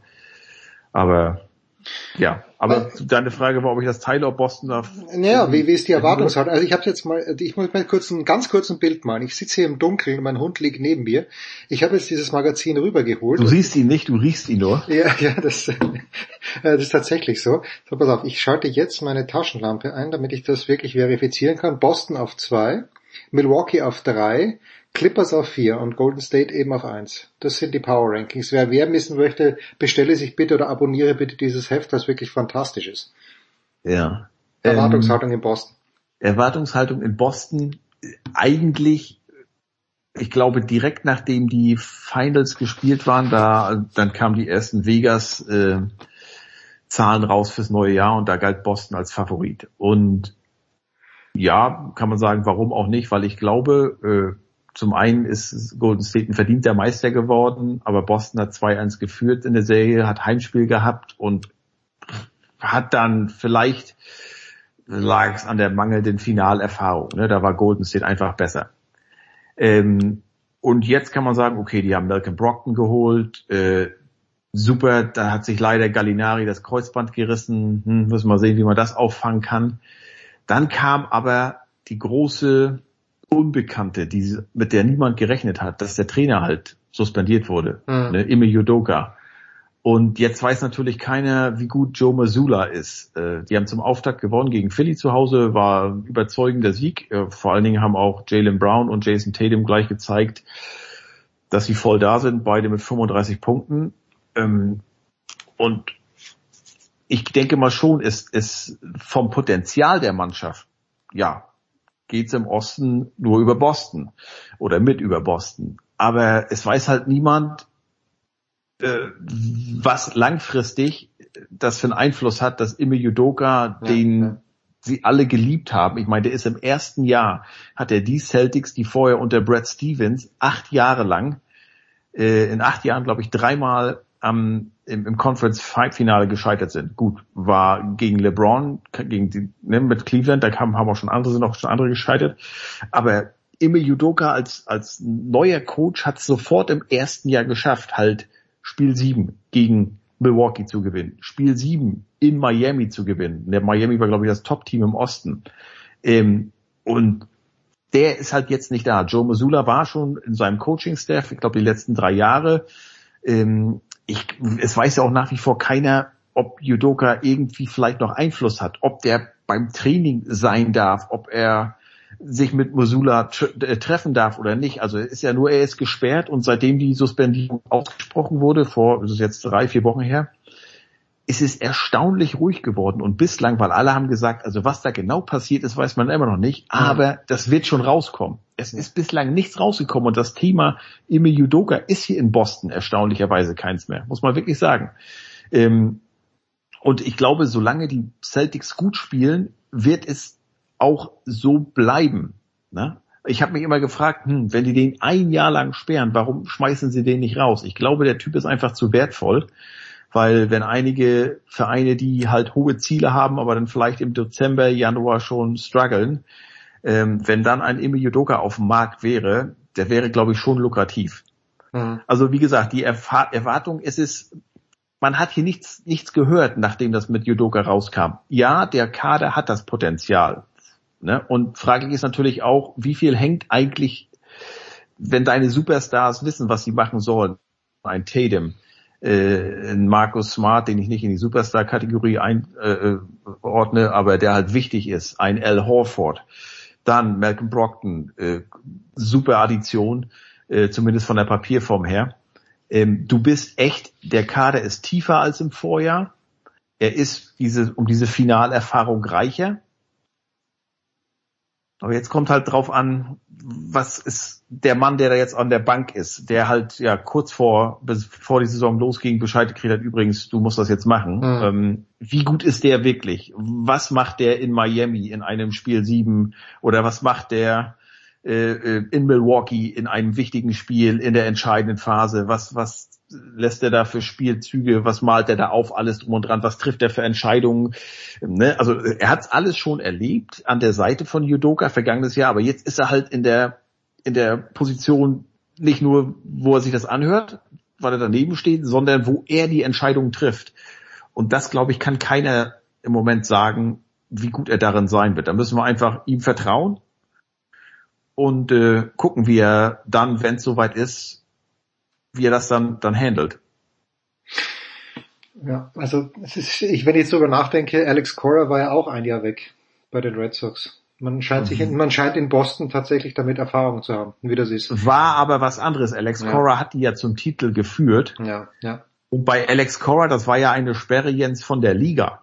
Ja, stimmt natürlich. Ja, das ist klar. Das ist okay. Jetzt, ne? jetzt okay. Hier, äh, die Liga hat damit nichts zu tun. Hier haben die Celtics gesagt, du bist ein Jahr weg, mein Lieber. Weil was du hier gemacht hast, das verstößt gegen alles Mögliche. Ja. Da hat die Liga gar nichts mit zu tun. Und das ist halt, also, ich, ich kann mir nicht, es, es heißt ja so ein bisschen, oder die Gerüchte gehen so, Jens, dass, dass sie sagen, wenn es mit Besula gut läuft, dann bleibt er unser Trainer und dann holen wir ähm, Judoka nach einem Jahr nicht zurück, weil ähm, der Wick Gooseback, der, der Teambesitzer, hat bei der Pressekonferenz vor drei oder vier Wochen gesagt, noch ist nicht entschieden, wann die Gespräche mit ihm aufgenommen werden, wann, wie das eventuell dann ist, weil jetzt ist er jetzt erstmal bis 30.06. ist er raus. Und wie es dann weitergeht, weiß noch keiner. Ist ja auch noch viel zu früh.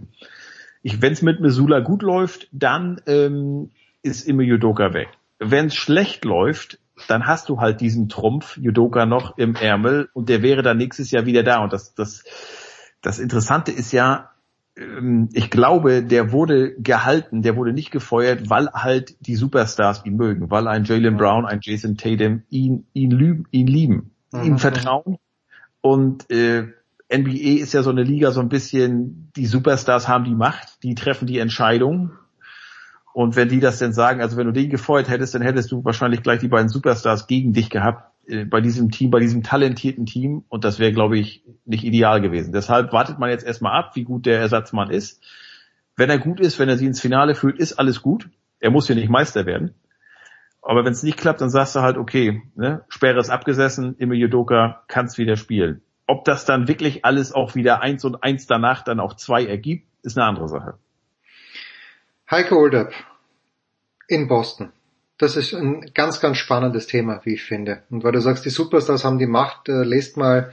Ist ja so. Ja, ja, äh, lest mal Buch 2, glaube ich, in der Süddeutschen Zeitung am Wochenende. Heiko, wenn du es noch nicht gelesen hast, äh, auch, da geht es eben darum, Fußballer und Macht und Ex-Freundinnen. Es ist kein schöner Artikel, den die SZ und Korrektiv Da habe ich, hab ich haben. neulich gelesen, genau. Ja, Ja. ja. Und da haben wir ja neulich drüber gesprochen. Ja. Das war ja, hatte ich auch deshalb auch getwittert. Äh, äh, da unter, unter Jürgen oder ne, so ergänzend. So, ja, es ist, es ist, wenn du mal überlegst, dass da angedroht wurde, die wollten bei mir ein Kilo Koks verstecken in der Wohnung oder so. Ja. Also es ist, also wer das durchliest, der blickt nochmal mit anderen Augen auf manche Leute. Ja. Heiko, ich danke dir. Kurze Pause, Big Show 582.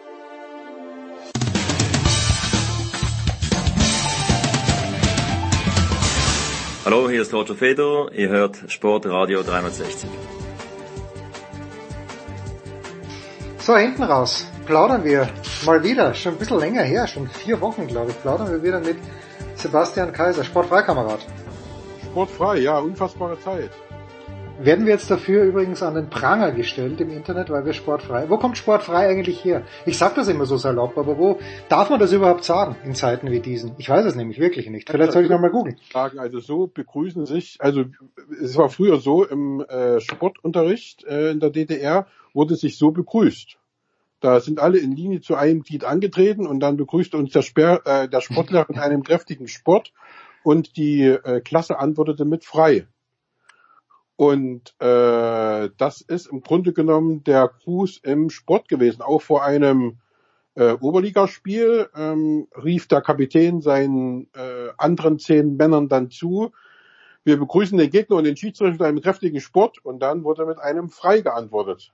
Okay, also es ist ja, auch- schon ein bisschen kommunistisch belastet ist es Und schon. auch wenn und auch wenn heute die äh, alte DDR-Nationalmannschaft zu ihren Traditionsspielen antritt, könnte es so sein, dass es nochmal so kommt. Und du wirst lachen. Äh, ich war am letzten Wochenende bei einem Spiel in der Verbandsliga Sachsen-Anhalt äh, zwischen dem ersten FC Bitterfeld-Wolfen und dem FSV Barleben. Stadionpunkt. Stadionpunkt auf dem Weg nach Leipzig. Und da wechselte in der zweiten Halbzeit Bitterfeld-Wolfen in vier verschiedenen Zeitfenstern aus. Und meine, mein Regelverständnis war bisher, dass das nur dreimal sein durfte. Also man kann fünf Leute wechseln, Ja, darf ja. dazu aber mit Ausnahme der Halbzeitpause nur drei Wechselfenster beanspruchen. Das habe ich dann dem FSV Barleben geschrieben. Vielleicht sind da bei euch noch zwei Punkte mehr drin. Und dann schrieben sie mir zurück, nee, in Sachsen-Anhalt ist das so, man kann so viel Wechselfenster nutzen, wie man möchte und verabschiedeten sich nicht mit freundlichen Grüßen oder so, sondern mit Sportfrei. So sieht's aus. Okay, gut.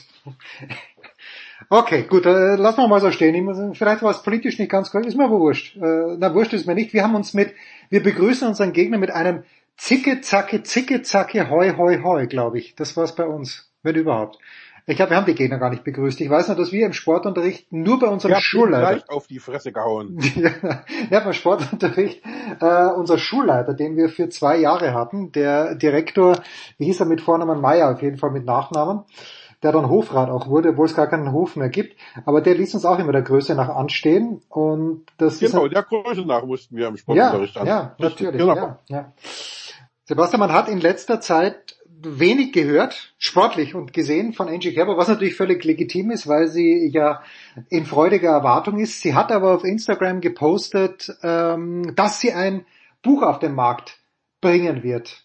Weißt du irgendetwas, äh, Veröffentlichungsdatum, hast du mit ihr gesprochen? Was, was dürfen wir, was dürfen wir uns erwarten von diesem Buch?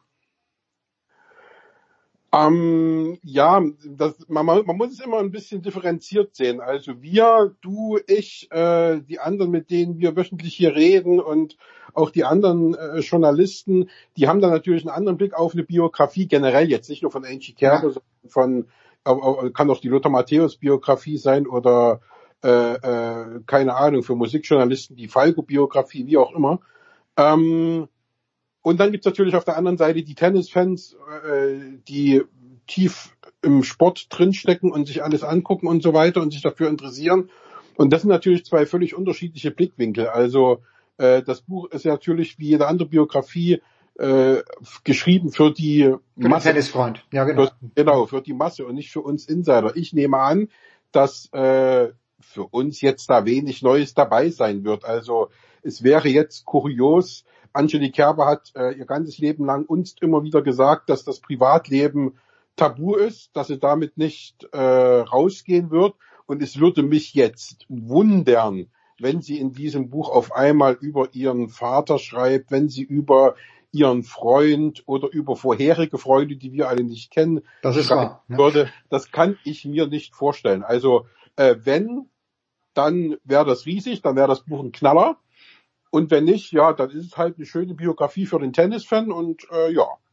Welche Tennisbiografien? Ich habe noch nicht gelesen. Ich habe nicht die von Nadal gelesen. Ich habe natürlich das Agassi-Buch gelesen, dreimal mittlerweile, glaube ich, aber ich bin noch nicht mal dazu gekommen, die Biografie von René Stauffer über Roger Federer zu lesen. Da fehlt mir irgendwie, ich, ich bild mir halt ein, ich weiß eh schon so viel über Federer. Ich will gar nicht mehr wissen. Und dieses Open von Agassi habe ich halt auch deshalb gelesen, weil ich den Co-Autor, den Ghostwriter, weil ich ein anderes Buch, äh, J.R. Boringer heißt er, glaube ich, ähm, und weil der, dieses andere Buch, dieses Tender Bar, war eben so fantastisch. Hast du oder welche Tennisbiografien hast du denn, wenn überhaupt, gelesen? Weil ich mir fehlt ehrlicherweise, da fehlt mir für Biografien generell fehlt mir eigentlich ein bisschen das Interesse.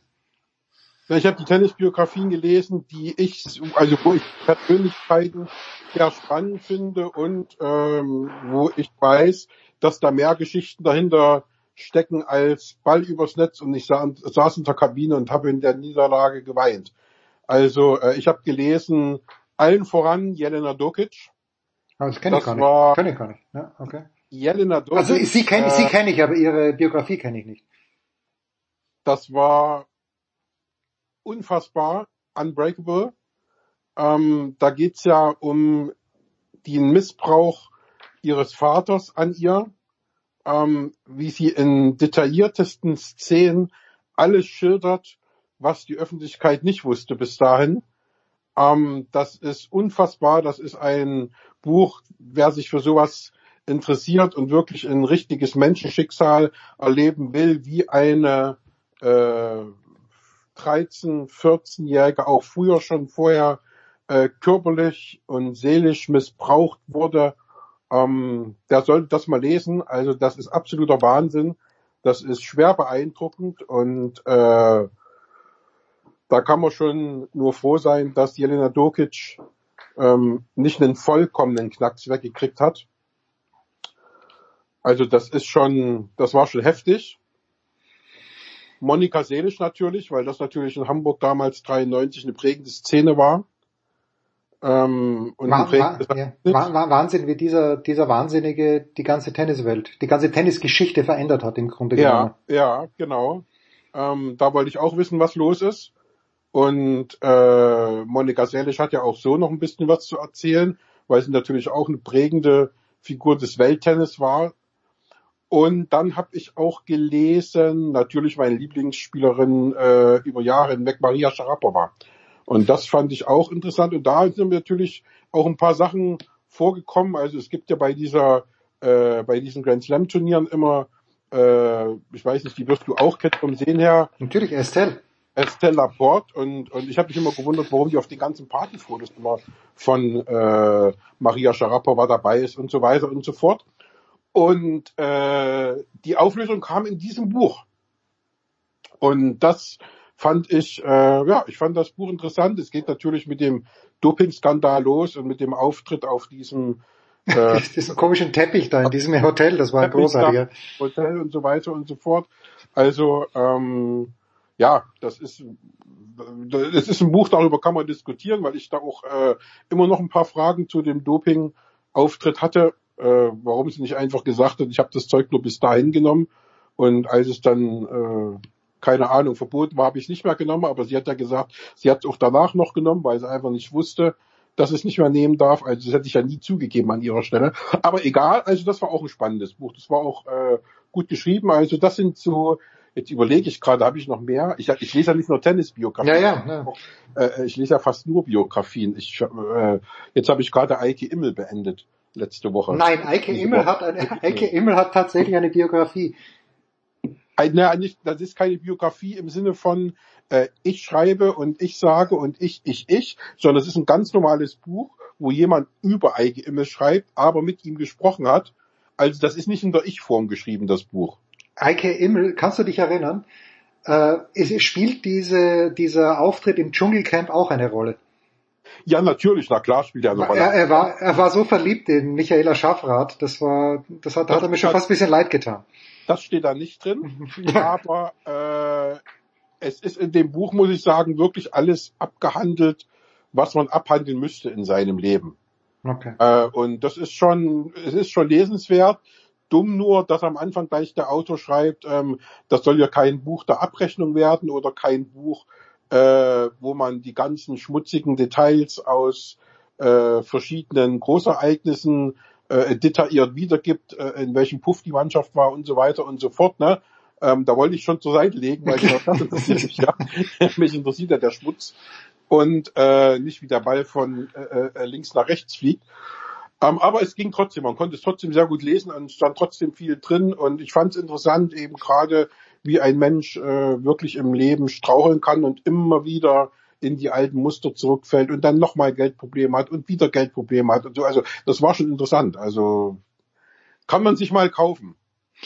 Ja, ich habe ja übersehen, Eike Immel war ja, der war bei Weltmeisterschaften und bei Europameisterschaften dabei. Ich hatte den Namen immer, er war halt immer zweiter Torwart oder dritter Torwart, aber der war, man darf fast von Legende sprechen, glaube ich, wenn man von Eike Immel spricht. Ja, er, er war erster Torwart bei der EM 1988. Ah, oh, okay, das habe ich übersehen dann, ja. Ja, ja, da war er erst, er ist ja ins Tor gekommen, nachdem Toni Schumacher sein Buch Anpfiff geschrieben hatte Hm. und ist danach rausgeflogen und demzufolge war äh, das WM-Finale 1986 das letzte Länderspiel von Toni Schumacher, sonst wäre der wahrscheinlich 1990 Weltmeister geworden. Und äh, dann, wie gesagt, Eike Immel war eben dann beleidigt, dass er eben in äh, Finnland beim WM-Qualifikationsspiel 1989 nicht, äh, 1988 nicht im Tor gestanden hat. Und so ist Und- Bodo, Bodo Ilgner dann Da reingekommen. ist oder? Bodo Illner äh, äh, reingekommen, einfach um den mal zu sehen, um den mal zu testen, hat Franz Beckenbauer Bodo Illner ins Tor gestellt. Und das fand Eike Immel unfassbar und ist noch auf den Flughafen zurückgetreten. Und das wird auch dort ausführlich äh, beschrieben und es wird auch, äh, ich, ich glaube, elf, zwölf Mal in dem Buch dann gesagt, äh, in, von Eike Immel dann, dass das der größte Fehler seines Lebens im sportlichen Bereich war, dass äh, er äh, in dieser Kurzschlussreaktion zurückgetreten ist und sich weder im Flugzeug von den anderen Spielern noch äh, später dann von irgendjemandem überreden ließ, äh, da, da zurückzurudern. Das war für ihn, also ist heute aus seiner Sicht der größte Fehler seines sportlichen Lebens gewesen. Und ja, aber wie gesagt, solche hat ja äh, Angie Kerber im Grunde genommen nicht gemacht. Also deswegen, um auf den Ausgangspunkt zurückzukommen, ähm, denke ich, dass es ein interessantes Buch wird für den Tennisfan. Für uns wird, glaube ich, jetzt nicht so viel Neues drin stehen. Aber ich werde es lesen und ich bin gespannt. Und wer sich übrigens erinnern kann, auch in diesem Zusammenhang, der eigentliche Einsertorwart für die deutsche Fußballnationalmannschaft vor der WM 2010, Sebastian, war wer? Vor der WM 2010, der eigentliche Einsertorwart. Du bringst mich jetzt in Schwulitäten, weil ich, wie gesagt, im Fußball gar nicht so fest Ja, also aber ich, ich helfe dir ein bisschen. Es war René Adler, der war vorgesehen als Nummer Okay. eins. Der hat sich verletzt und so ist Manuel Neuer zur Nummer eins geworden. Also korrigiert mich bitte, aber ich bin mir relativ sicher. Und äh, der Rest ist Geschichte. Ja, kann, das, ich, mir- kann ich mich nicht mehr dran erinnern. ja. Also Weil- vielleicht, vielleicht wäre Neuer auch so dann zum Einser-Torwart geworden, aber Adler damals bei Leverkusen, überragende Form. Neuer natürlich auch schon bei Schalke, aber so, so hat sich dieser Switch ergeben und danach hat niemand mehr zurückgeschaut, weil Neuer brillant gehalten hat. Aber 2010 kann ich mich nur noch erinnern, dass äh, sich mein guter alter Freund äh, Heiko Westermann verletzte und nicht mehr spielen konnte in Budapest beim Testspiel gegen Ungarn hat er sich, glaube ich, verletzt und konnte dann nicht spielen. Das hat mir für den total leid getan, weil ich den kenne seit er 16, 17 war. Und dann natürlich, dass Boateng äh, Michael Ballack zusammengetreten hat. Ja. Das äh, werde ich dem auch nie verzeihen, weil ich nach wie vor im Gegensatz zu vielen anderen der Meinung bin, mit Ballack hätten wir dann auch schon 2010 den WM-Titel geholt. Aber wie gesagt, das Hypothetischen, da kann man sich äh, genüsslichst drüber streiten. Ja, absolut. So, eine kurze Frage noch, weil niemand ja näher dran ist als du an den Zverevs. Mischa hat vor zwei, drei Tagen bei Eurosport mal gesagt, naja, man weiß noch nicht genau, Sascha würde wie besessen trainieren, bis zu fünf Stunden am Tag habe ich gelesen, sollen es in München sein. Äh, good for him, wenn es wirklich so ist, hoffentlich übertreibt das nicht. Äh, was sind deine letzten Informationen? Wann wir mit einem Comeback auf, Moment auf Wettkampfebene, also dass er vielleicht irgendwo einen komischen Schaukampf spielt, das kann schon sein, aber Wettkampfebene, was hast du gehört, was weißt du? Im Grunde genommen auch nicht mehr. Ich weiß, dass die auf äh, Ergebnisse warten von Untersuchungen und die eben auf sich warten lassen und noch nicht da sind. Und erst wenn die da sind, können die irgendwas sagen. Also es ist im Moment äh, so, dass er halt trainieren kann, auch äh, offensichtlich schmerzfrei trainieren kann und der auch schon im Urlaub äh, auf Malediven da sehr viel gemacht hat, weil das ein äh, Paradies zum Trainieren war, jetzt nicht nur äh, äh, wegen eines Tennisplatzes, sondern mit dem ganzen Drumherum, was die da hatten, angefangen von Ernährung bis hin zu diesen Fitnessräumen und äh, verschiedenen äh, äh Übungsräumen, die man jetzt hier so noch gar nicht äh, kennt. Also die sind da wohl sehr, sehr weit in diesem ganzen Drumherum-Betreuung, in der ganzen Drumherum-Betreuung eines Athleten, was jetzt äh, so Fitnesssachen und so angeht. Und das scheint ihm auch sehr gut getan zu haben. Und äh, jetzt hoffe ich einfach auch, dass irgendwann mal die, die genaue Diagnose kommt und dann werden die es wissen. Also ich weiß auch nur, dass sie es eben auch selbst noch nicht wissen. Und äh, ich habe jetzt irgendwann mal vor boah, zwei, drei Tagen mit Micha telefoniert. Er sagte äh, dann den schönen Satz, ja, Sascha geht's genauso. Der stellt dieselben Fragen, äh, wie die Journalisten alle stellen. Der will auch wissen, was ist. So, mhm. und äh, bis dahin muss man halt abwarten und ich glaube aber nicht, das sollte mich jetzt wundern, wenn jetzt, sage ich mal, der Saisonstart in Gefahr wäre. Also der wird sich jetzt in Ruhe reinarbeiten und äh, ich glaube nicht, dass die Diagnose, oder ich hoffe es natürlich auch nicht, dass die Diagnose jetzt so schlimm ist, dass man sagt, ey, lass mal lieber das Training sein, du musst dich jetzt wirklich in Ruhe äh, äh, oder die nächsten Wochen in Ruhe verbringen und äh, mach mal nur was für einen Oberkörper und alles andere muss hinten anschieben. Das glaube ich eigentlich nicht. Also dann würde er jetzt auch nicht trainieren. Also das Training, weil das war noch eine Frage, die ich hatte, wie, wie kann das sein, äh, dass du trainierst und kennst die kennst die äh, äh, Geschichte noch nicht oder die Diagnose noch nicht. Und da ist natürlich auch klar, nur was die Ärzte ihm erlauben, wird gemacht. Und wenn die Ärzte grünes Licht geben und sagen, du kannst ganz normal trainieren, dann trainiert er natürlich auch normal so. Und äh, deswegen äh, glaube ich, dass das alles äh, okay ist und er dann auch spätestens in der Vorbereitung auf die Australian Open dann wieder spielen wird.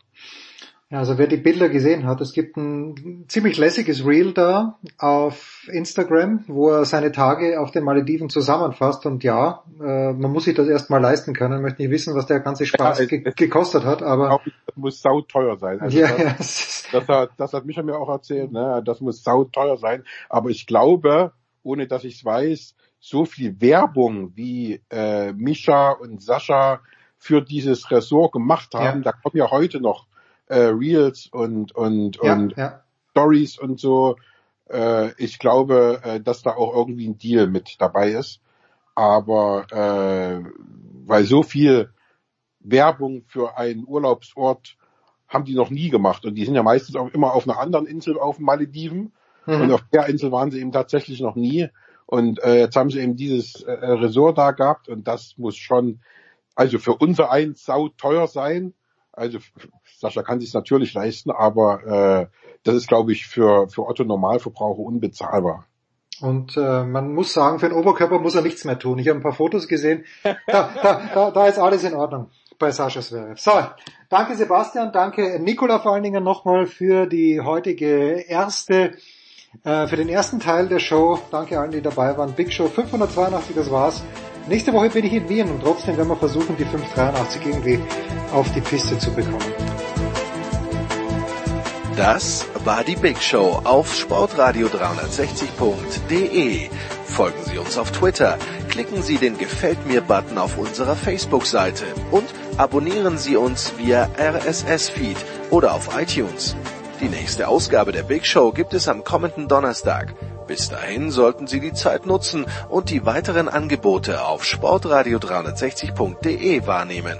Play Ball! Da ist gar nichts toll.